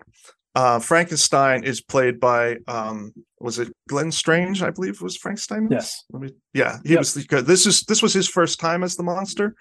Um, I'm pretty yeah, yeah, it was because so. it was it was Karloff and then Lugosi, and then uh Glenn Strange. So I believe this was his first his first one. Let me just check here. I think Uh, that's right. yeah. Uh, then, then, um, yeah, I, th- I think I think we're right here. If I'm wrong, someone just you know punish me for it. But I think I'm right with that. Um, so yeah, so here we have a Frankenstein movie, which is in the Frankenstein canon. Uh, it, it follows the the plot, you know, starting with the first Frankenstein, Bride, and all that. But Karloff is not playing the monster; he's playing a different character altogether, which is kind of interesting. Um, and I think uh, I, I remember reading or hearing that uh, he was just didn't want to play the monster; that he wanted to have more of a speaking role at that point. He was a bigger star by then, so maybe that had something to do with it. Yeah, I Uh, think he didn't want to be. He didn't want to be typecast as the monster. Yeah. you know, Yeah. it was. It's like you said, not not much of a speaking role, but just I think he just wanted to do other things. Yeah. Yeah. Yeah. Um I I they did end up not he did end up not being particularly happy with the movie.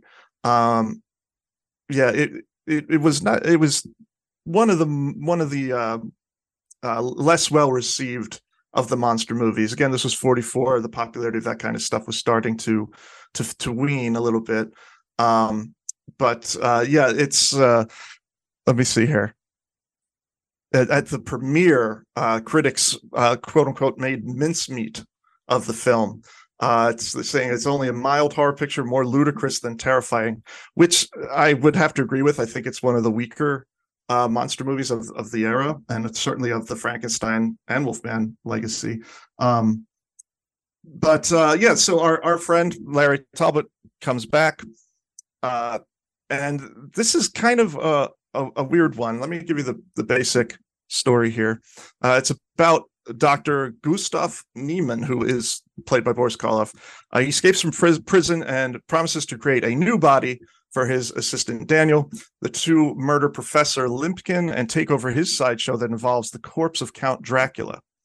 Uh, after disposing of the Count, the two move on to the ruins of Castle Frankenstein, where they find the body of Frankenstein's monster and Larry Talbot, the Wolfman, who are preserved in the castle uh, from their big battle where it got flooded. Their their bodies are like preserved in there. Uh, so the Mad Doctor thaws them, promises to cure uh, Talbot of his werewolf curse, but secretly plots to revive Frankenstein's monster instead. Uh, and of course, uh, uh, Dracula appears in this, uh, played by uh, John Carradine of the Carradine family. He is uh, David Carradine's dad. David Carradine, of course, of Kung Fu, with Kill Bill movies and all that. Carradine was a very prolific um, actor, one of the most prolific character actors, not just of the time, but just of any time. But although he is a good actor, he is the cheesiest goddamn Dracula I've ever seen, ever. I mean, he looks like a fucking magician. He's got a top Yeah. hat and the cape. And granted, in, in in Stoker's original vision, you know, uh, Dracula did have a top hat and a mustache and all of that. But goddamn, does John Carradine look fucking silly as Dracula? I mean, uh, Scott, you're nodding. Do you, you agree? Yeah. Oh, I completely. I it it takes me out of the movie completely whenever I watch it. Yeah, He, he looks like a magician, doesn't he? He does. Yeah, yeah. Straight up magician. Yeah. Uh, so you've seen this one, House of Frankenstein, John Wayne? Have Yeah. you seen it? I haven't seen this one. No. Yeah. No. so Okay, you're not you're not missing much. With Scott, what's your take on? Um, uh, oh, I, I forgot to mention it also has a Hunchback in it. It has, and that was like one of the big promotions. It's even on the poster. It's like uh, Wolfman, Dracula, Hunchback, and a Mad Doctor. Yeah. Right. Yeah, and they, that's something they like carry through uh, several movies. Um, Yeah. There's always a hunchback. It's not Yeah. the same character each time, but there's always a hunchback. Always, yeah, yeah. Um, yeah, it's uh, it's okay. Uh, I like the um, uh, there's like a, a carnival setting in in the early Yes, part of this yeah, movie, if I'm remembering correctly. yeah. It's a traveling sideshow, and that's, That's where right. Yeah. the- and that's where it's like, behold, the corpse of Dracula. Yeah, like the, the guy has it on display. Yeah, So Karloff and his assistant uh, Right. kind of infiltrate that, and they kill off the leader of the circus or whatever it is, and yeah, Mhm. and, Yeah, they- take Dracula. Yep, they steal him. Yep. Yep. So yeah, not not the best of uh of either series, but Has uh, we, moments, but yeah, it's not yeah, nothing, I mean, nothing special. no, I mean it, it is noteworthy because of the the amount of talent that's that stars in it. Uh, but yeah, it is pretty hokey, and uh, this the story is very thin and uh and unsatisfying. Uh, in the end of this one, I'm trying to remember. Let me just check my notes here. Yeah. Oh, yeah. So, so uh, he's he shot with, you know, falls in love with, uh, and and yeah, uh, yeah, because because Igor is also, or not Igor, the, the Hunchback, as he's in this movie. He's also in love with this woman, and gets and gets like, you know, pissed off, tortured because it's like, why are you so into the Wolfman? He's a fucking werewolf, and here I am, I love you, but because I'm ugly, you don't love me. Uh, and so it's it's very very dramatic. It's very 90210. Mm. Uh,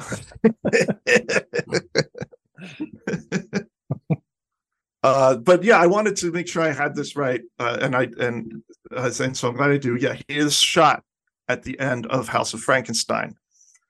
The next movie, which is House of Dracula, which is from the next year, 1945.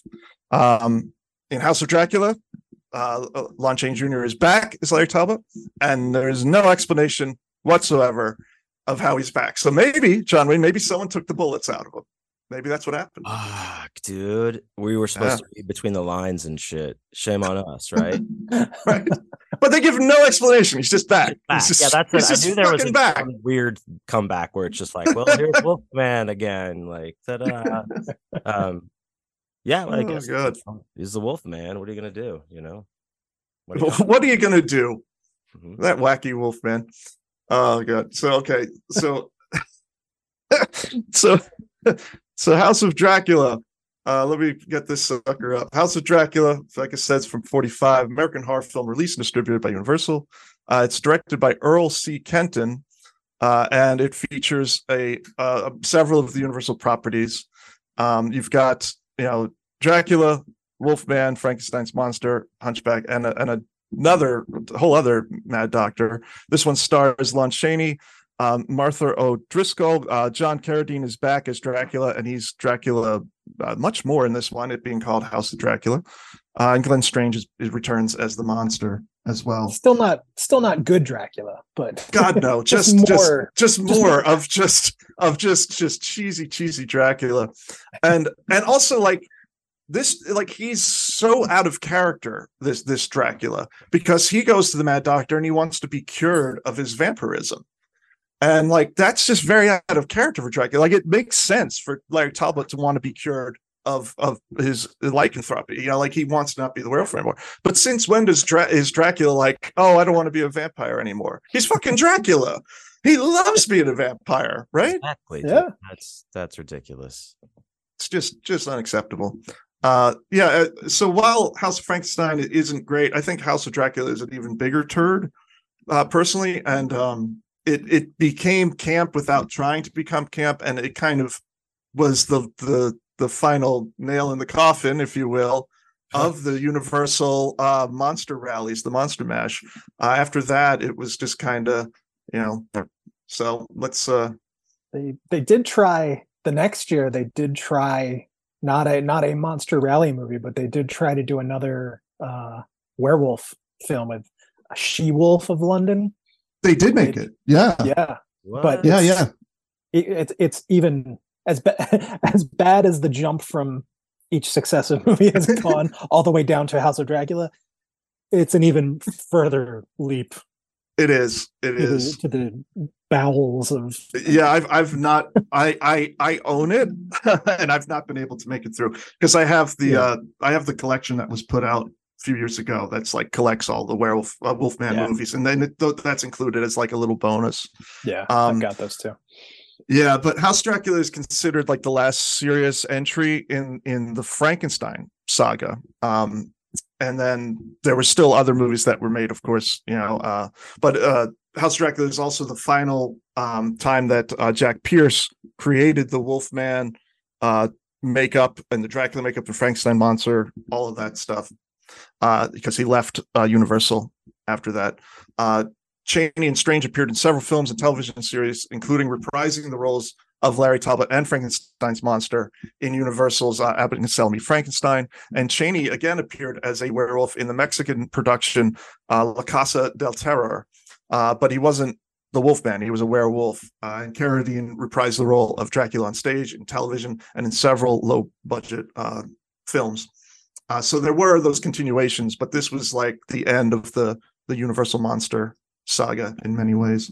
Uh, and it's kind of a, a, a sour note because it's not a very good movie at all.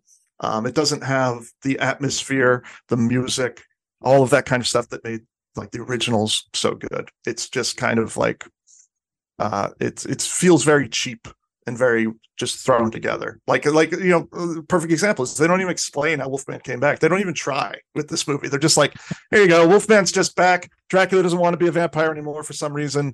Blah blah blah. You know. They're like you you already paid for your ticket. Yeah, yeah, exactly. We got your money. What are you gonna do? Yeah, that's unfortunate. They're just going through the motions at that point, I guess. there, yeah, they are. They are. Okay, so now we could that this opens us up to talk about yeah the lasting legacy, other or the werewolf movies that came after it, uh, including the uh the unfortunate remake of the Wolfman uh, that we had uh, in the early two thousands. Um, so let me let me ask you guys a few questions to make it more personal.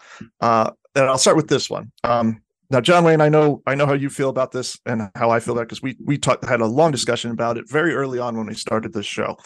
Uh, but Scott, I want to ask you the question: Which do you prefer more, vampires or werewolves?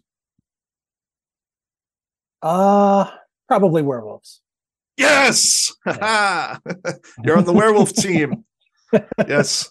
Uh, well, I think it was like one of one of our first early shows. John Wayne and I did Yeah, vampires very- versus werewolf. Very early in the series, yes. Uh, yeah yeah um so what makes you choose uh like because john wayne was in the vampire camp i was in the werewolf camp what makes you Okay. what why do you think you like werewolves more I some of it some of it these days is just having gotten really tired of vampires. yeah Um Yeah. just because there were there was so much and so so many bad uh vampire definitely stories, movies. Um much like zombies it's just oversaturation yeah. I, I still love zombies though, but uh yeah. but again but it's but uh, it's still but it's still this oversaturation Oh, there's just absolute- so fucking much Yeah. yeah yeah, it's ridiculous. so a werewolf a werewolf movie feels like a treat because it's so you know few and far between Yeah, Yeah, I agree. Um, yeah, and I just like I like the I don't know, like like you kind of alluded to earlier, the vampires, Dracula. Dracula loves being Dracula. Most vampires, Mm-hmm.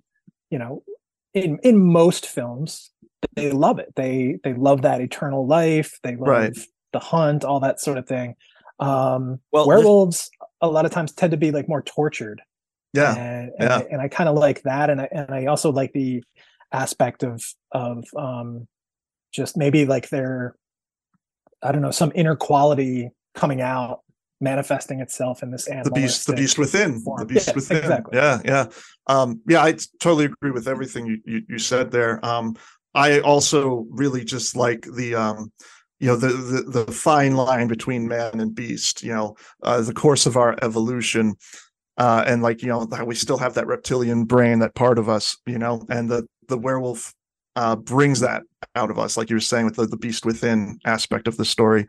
I love how primal and feral uh uh, the, the the whole concept is of man kind of reverting to a primitive state you know um so yeah i really like that. It- and of course it's fantasy but somehow it feels more real to me than a vampire which like lives forever and can fly and does all these these things that are so supernatural whereas of course a werewolf is supernatural but it feels almost more like it could actually happen compared to a vampire you know?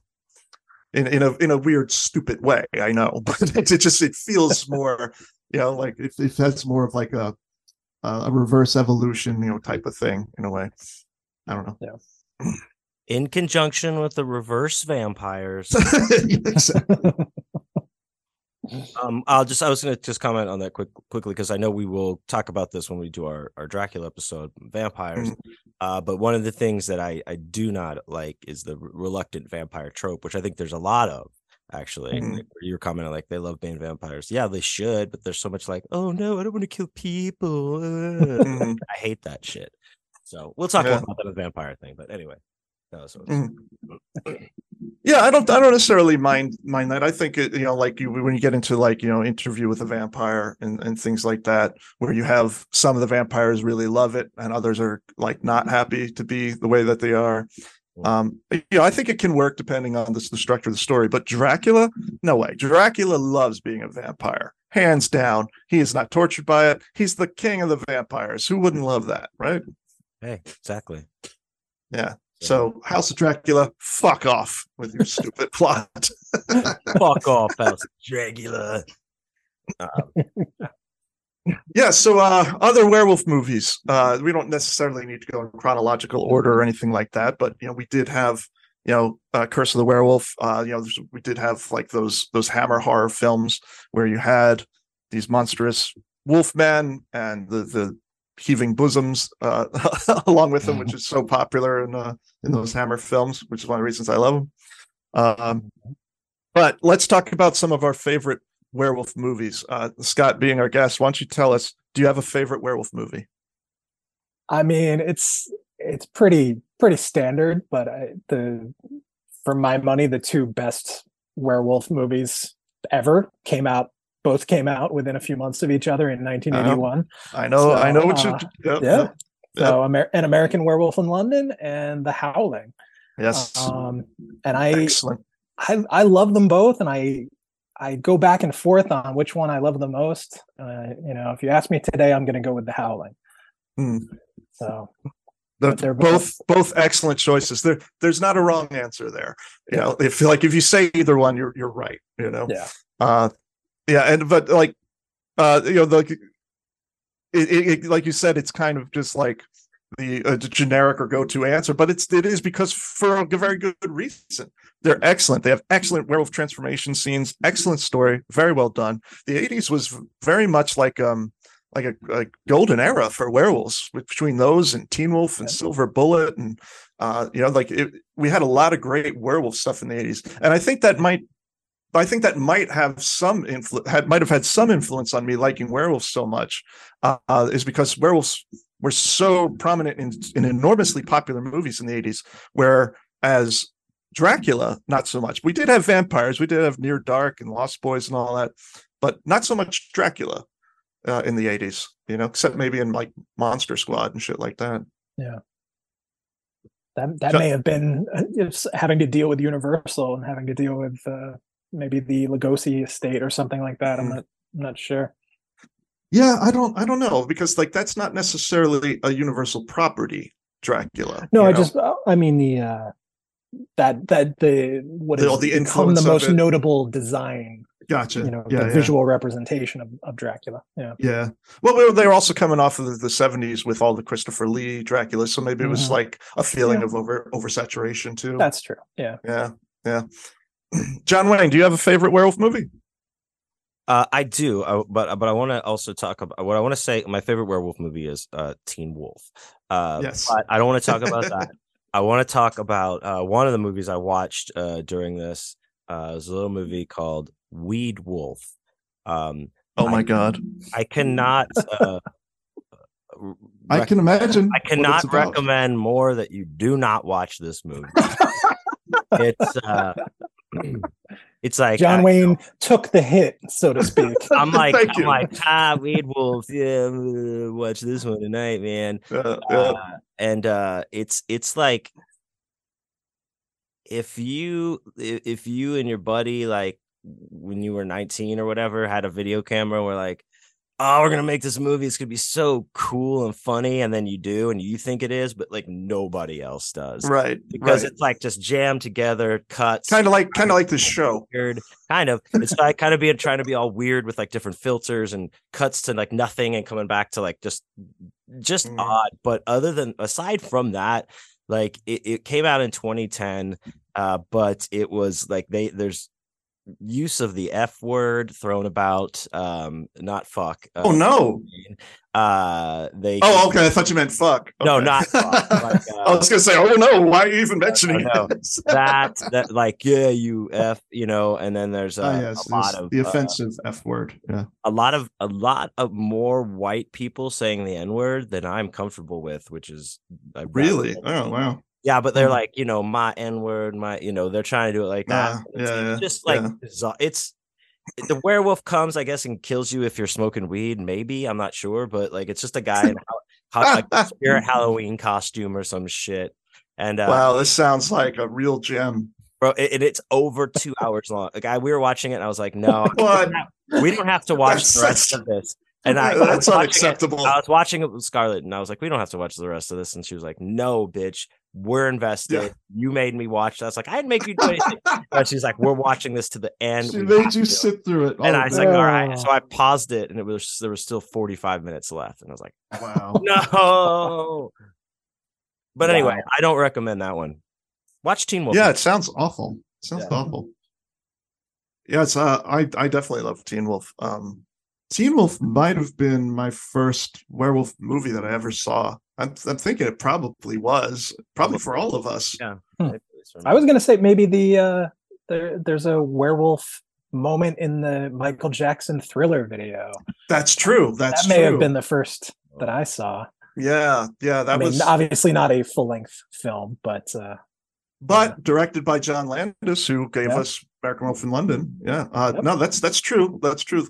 That that was definitely a you know, that was the biggest fucking album of the 80s. So yeah, that was Yeah. that was very, very prominent. Um yeah, I don't know. Did I'm trying to remember, did that come before or after Teen Wolf? that was before because that was, Was like what, that was like 83 83? 83? Yeah, so I guess that and was Teen Wolf was Teen- probably what like 86 Yeah, it was after Back to the Future, so it had Five to or be six? after. Yeah, it had to be six or so. Yeah, it had to be after um after 85. What's that? I think it was eighty seven, but Okay. Yeah, I think I think that's that sounds right. Yeah, 87. Um yeah, so okay, yeah, so you're right. Thriller was definitely first. So that might have been, yeah, that might that probably was. Um but I think about Teen Wolf, I think was my first werewolf movie, probably. But then at the same time, um, I always liked horror, even as a kid. And I've said this several times on you know on the show, but I'll say it again. I was allowed to watch the old black and white stuff. I wasn't allowed to watch the modern stuff. That was, you know, because I was a child. And they're like, no, you're not going to watch uh, you know, the Texas Chainsaw Massacre. No, you're not. Uh, but you know, House of Dracula is just fine. You know? um, so I don't know, but I I very much remember, you know, Teen Wolf being uh, like a, a huge deal when I was a kid. I absolutely loved it, and I still love it. It's a great fucking movie. It's so fun. Yeah. Um, and of course, it you know it had that whole like you know because he's young, he's a teen wolf, you know. And of course, we had there was um, Oh, yeah, you get it, get the time I get it now. Yeah, yeah, I'm, I'm I'm really mansplaining it. Yeah, uh, but like, but you know, as a kid, you're like, oh, he's almost he's more like me because you know, like more than Larry Talbot is because Larry Talbot's a grown man and everything. Uh, yeah, so like the fact that he's a teen and we were kids, you know, there's that that relation. Uh, of course, there was a movie before it, uh, starring the great Michael Landon of, of Highway to Heaven, which was I was a teenage werewolf, which was from the 1950s. Oh, yeah. Uh, yeah, which uh, of course predates obviously uh, Teen Wolf, but um, that one was played more for scares, whereas Teen Wolf was like more fun and Fun, comedic. He's playing basketball and he's hood surfing and Slam dunking. He's going. Yeah. Yeah. He's having a good old time. That's great. You don't get that in uh, in uh, I was a teenage werewolf. You don't get that. Oh, but that's another thing in the 80s that had a werewolf is is Highway to Heaven. There was a Halloween episode Mhm. where He turns into Michael where he turns into a werewolf. Yeah, you know what I'm talking about. Yeah, I loved that Ah. episode. Well, you know, he does it to scare like these bullies are picking on a kid trying to steal his Halloween candy on Halloween. And so Michael Landon, because he's an angel, he can turn into anything. So he turns into a werewolf. And he looks very much like the adult version of I was a teenage werewolf, in which he you know, played as kid uh, as a Wow. teenager. Uh, and I so I remember that I watched that episode a lot. Like I taped it, and you know anything monsters, anything Halloween, I loved as a kid, and I watched that episode many, many times. So that was another like initiation into werewolfism, I guess. Nice. What was your Well- favorite then? Do you want to say your favorite before? we- Yes, yes. Um, my favorite is American Wolf in London. Um, as much as I love The Howling, and in fact, uh, I'll, I'll- I'll mention my second favorite in a second here. Um, I love The Howling, but uh, American Werewolf in London I- is is definitely above it, it for me. Um, it's just I, I love the story. The werewolf transformation is hands down the greatest in in cinema history to me. Even you know even better than The Howling and, and a lot of the stuff that came many years later uh, it still holds up to me as the best werewolf transformation and it's just it's got everything it's you know it's it's funny it's scary it's it's sexy it has a lot of a lot going for it uh, but my second favorite is actually um, lesser known uh, but of course it's known by us horror fans but it's a lesser known movie and that's ginger snaps Oh yeah, we talked. I was going to mention that at some point. Yeah. yeah i absolutely love that movie um i think it's one of the best you know uh it, it kind of combines that whole tortured you know uh werewolf character with the teen uh werewolf character who's kind of enjoying it you know at the same time uh really a, a great movie and really uh delves uh, really well into the whole like John Wayne was saying earlier, like the mythology of like where does this come from, and like they've got the character who's like doing trying to do like a homeopathic remedy for it. Um, and and Ginger Snaps too is also very good. I think I really like that sequel, although I'm not a big fan of the the third one. I wasn't a big fan of that one, but uh, I don't think I've seen either of the sequels, but the yeah, the first one's great. the the part two is is very very good, and it has a really great dark ending. I would definitely recommend you check out part two. Yeah. Uh, part three is I don't know what they were trying to do with it. It's it it's the same two actresses, and it's a werewolf movie, but it doesn't really have much to do with the first two movies. It's them in like medieval times. You know, Mm. it's very bizarre. I don't know where they were really going with it, and it just didn't work for me. Um, I may be remembering some of it wrong here, but uh, I um, it's Is it a prequel or is it just a kind of story? but but Okay. kind of but they're different characters but it's the same actresses. But again i only saw it once and didn't like it so i may be foggy on details. But part two i definitely recommend. You should check it out. Yeah. very good on the werewolf list. movie. It's on the list. It's on the never-ending list. yeah that's what Yeah. people say when they're like yeah yeah i'll watch it and they never will. They're like oh i'll put it on the list. Yeah Oh, I will. Uh, you i believe. you i believe. You'll watch it. Yeah because you you are an, a horror encyclopedia so yeah Is a professor? I would Um, recommend um, for anybody who's interested in like in digging a little deeper. Um, earlier, John Wayne mentioned the uh, the werewolf versus the the vampire woman, and that was a Paul Naschy film. Mm-mm. He did. A, he was uh, one of the main actors in that, and he did a whole series of of werewolf films where he played the same uh essentially the same character he had the same name through all of them but they were each each uh, individual stories. He's I- the, I don't- he's the werewolf guy in there. That's him. That- What's what's that? He's playing the werewolf. The director. Yeah, yeah. Oh, okay. He, well, he's I don't I don't know. He directed some of them. I don't I don't remember which ones he's directed and which ones he didn't. But what were the names of some of the other? Because like I don't, I don't even. Why do I not Um, know these? What were well, the they're names of some of the known- they're kind of known as like the uh the character is kind of known as El El Hombre Lobo. Um, Okay, and so there's um like the english titles are uh like night of the howling beast night of the werewolf the fury of the wolfman okay. um there's one I've called not, I don't know any of these. Yeah, yeah there's don't- one I called frankenstein's bloody terror which is actually more of a wolfman movie um following in the tradition of of the universal Or- uh, Yeah, naming conventions but um yeah there's a, a lot of them are on uh tubi Tubi. Yeah. and right. I'm sure some other streaming services as well. So you Hmm. can you can find them there. But yeah, I, I've been lucky enough to see some of them on film in theaters, um, which is always a fun time. So they're good.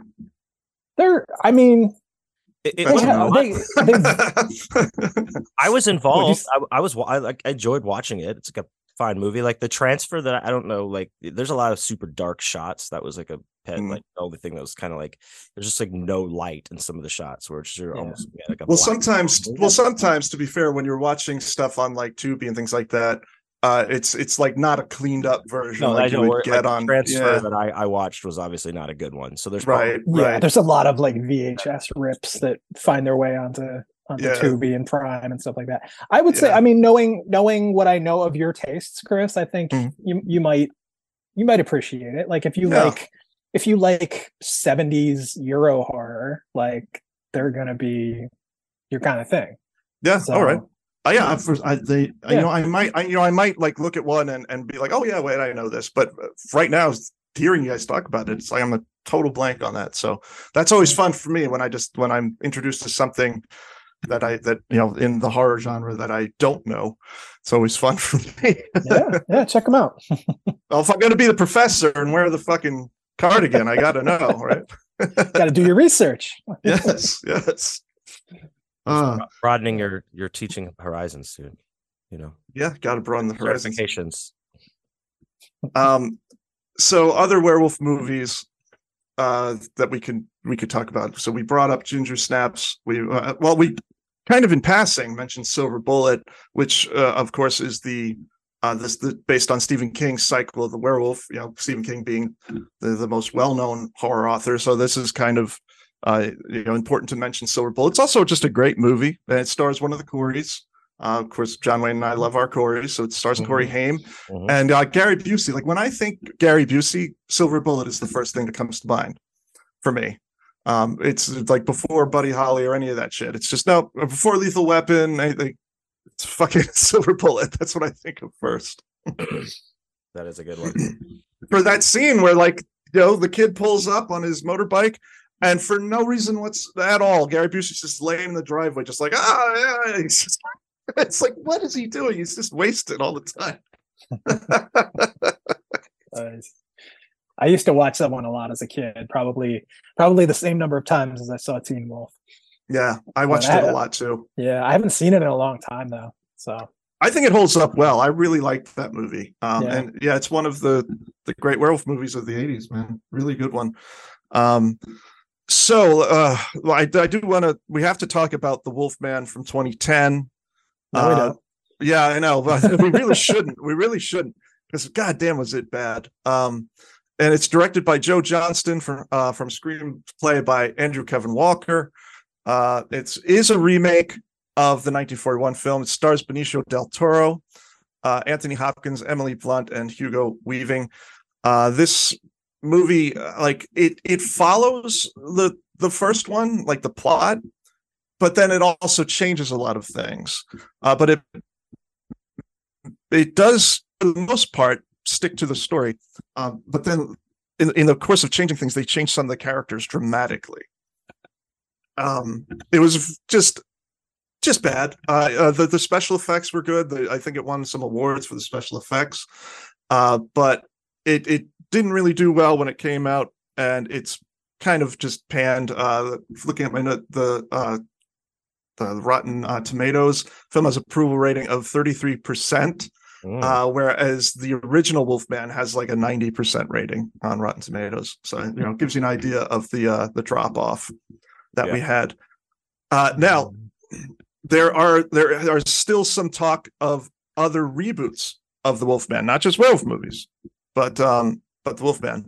Uh, Universal's uh, 2012 film called Werewolf the Beast Among Us was originally planned as a spin-off from the first film, the one with Benicio del Toro, but it was ultimately they changed it so it was unrelated because the Wolfman, you know, didn't do very well.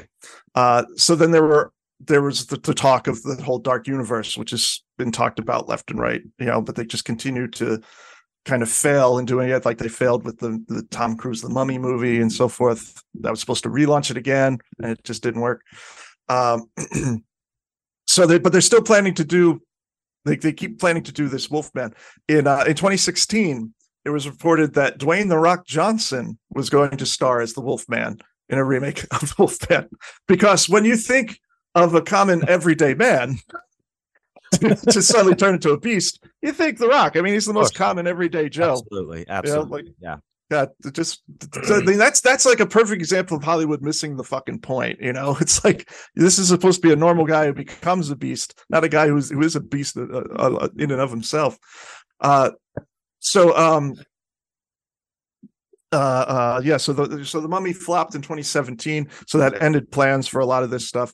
But in May 2020, uh, following the success of the Invisible Man, which was a, a, a recent you know reincarnation of the Universal monster that did do well and was well received, Mm. uh, it was confirmed that a new Wolfman film had entered development with Ryan Gosling set to star as the Wolfman, uh, and apparently this Uh-huh. is still this is still being made uh, uh, uh, since 2021 at like the last last reported, but apparently this is still somewhat in production.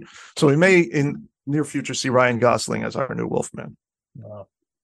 I was gonna say I I figured there was something in development because I I had read some some story somewhere not that long ago about how they were at the like the Universal Studios park in Florida Hmm. that they're actually like building like a I don't know like a subsection of it that's going to be all Universal monsters Oh, Which- cool. would be really That would cool be to great. visit. Yeah, that would be Um, great. So I can't imagine any reason they would be doing that if they didn't have films out there to to coincide. Um, because I I, I don't know.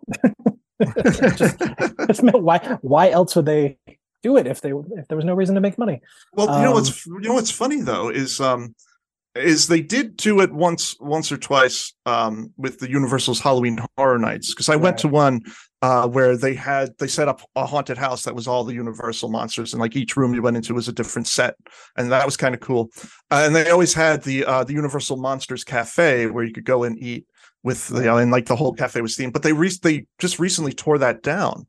So I wonder if that's like you would if they tore that down then why would they be doing know, I so- don't know. Who knows May- what they're up to? Maybe they tore it down to rebuild it in this in this new. Yeah, maybe that's I- it. I don't know. Maybe that's Yeah. it. Interestingly enough, uh Cortlandt Hull, who has the Wax Museum that I mentioned, which is Dungeon, and who is the great nephew of Henry Hull, uh Cortlandt Hull made the the figures uh, or made some of the figures in the um in that Universal Studios cafe, including making the Wolfman. So the great nephew of the guy who played the Werewolf of London ended up making the the Wolfman based on the Lon Chaney for Universal. Oh, that's really cool. Yeah, yeah, it's just a fun little fun little little known trivia there. nice. Yeah. I don't know if you guys have seen this is a little bit off topic, but um, there's a uh, short film I was just reminded of earlier today, actually called uh, the United Monster Talent Agency. Have you guys ever seen that? No. It's it, you can find it on YouTube, and it's a lot of fun. It's actually directed by Greg Nicotero Hmm. of uh, Can Be Effects, and it was Uh. now you know got got very heavily involved in in Walking Dead and and uh, uh, the Creepshow series. Yeah. on Yeah, he's a big big name in, Um, in FX. Yeah. yeah yeah so he did this i think this was like the first thing he ever directed um and it's it's like i don't know it's like eight minutes long something like that and it's really cool. It's done in the style of like an old new, newsreel um from i don't know the 40s or something. And the whole Mhm. the whole concept of it is that um, they they're showing they open with a scene from uh, creature from the black lagoon and then they pull back to reveal the director yelling cut. And then some people run in with a cargo net and throw it over the creature As if the creature's him. a real creature they used in the exactly and that's oh, that's that's fun. the whole concept is that there's this agency that supply the monsters to the movies to use for Oh, their that's story cool. so that sounds yeah, great. yeah, What what's yeah. that called again? Monster It's Talent called, Agency. uh, the united monster talent agency Okay. yeah, Yeah. it's good. There's like there's a lot of like fun cameos in it too, like Eli Roth and Dana Gould and Jeffrey Combs, Robert Oh. Rodriguez, people like Oh, that wow. are all, all have these like little bit parts. So Oh yeah. wow! Yeah, I'll it's definitely have checking check that out. I did. I had no idea. Yeah. This is why I love having you on because you you're one of the few people who who will fill me in on horror shit that I don't know. Usually, people are like, "Oh, I got this cool thing." I'm like, "Yeah, I know that," but you pull out you know this weird, obscure stuff. So deep cuts. yeah, you are you are the deep slices, man. The slices. Ah, Bringing it all back together. yeah. Oh, Well, I think that's I think we've covered a whole lot of werewolfism. Is there anything else? I mean, there's many, many other werewolf movies and werewolf stories. Uh, in fact, there's a uh, there's a book series by a guy named Christopher Triana that's really good. Uh, oh, the Thirteenth Coyote and Ballad of the Werevixen's out now. Check it out. interesting. um, but there are many, many other werewolf stories. Um, but I we can't possibly talk about them all. We'll be we'll be on all night. So, but before we go, is there anything else you guys wanted to talk about with the werewolves? Anything else? I, I wanted to didn't get say? Werewolf in. No, I'm glad we talked about the who's Definitely. Peter Nash. Is that what you, you said? Uh, directed those. Paul Naschy. Naschy. Paul Nash. Paul Nash. Yeah, because that's Yeah. because like I said, like that was the only one I watched, but there's a bunch of them on on Tubi, and uh, Yeah. it'd be fun. A little, you know, I want to go back and watch some more now. So Yeah. Yeah. Yeah. Uh, so for for those uh, you know for those of you listening that may want to check out some of the movies, um, like a lot of these old classic films, uh, there is a free streaming channel called you know Classic Movie Monsters where you can watch most of these. Uh, you know, you've got to watch the stupid commercials they throw in, but you can watch all of these: Invisible Man, Wolfman, Frankenstein. Uh, almost all of them are on there. So that's a good resource if you want to watch these on the cheap. It's a free channel that you can download. hell yeah, Hell yeah. Awesome. Scott, thanks for being with us uh, here today, dude. Thank you. Thanks for having me back. It's always great Yeah. to talk to you guys. Always a pleasure. Uh, and I think that wraps up our Wolfman show. So shall we end it with a howl, a, a, a three man howl? Huh? We should. Now we have to.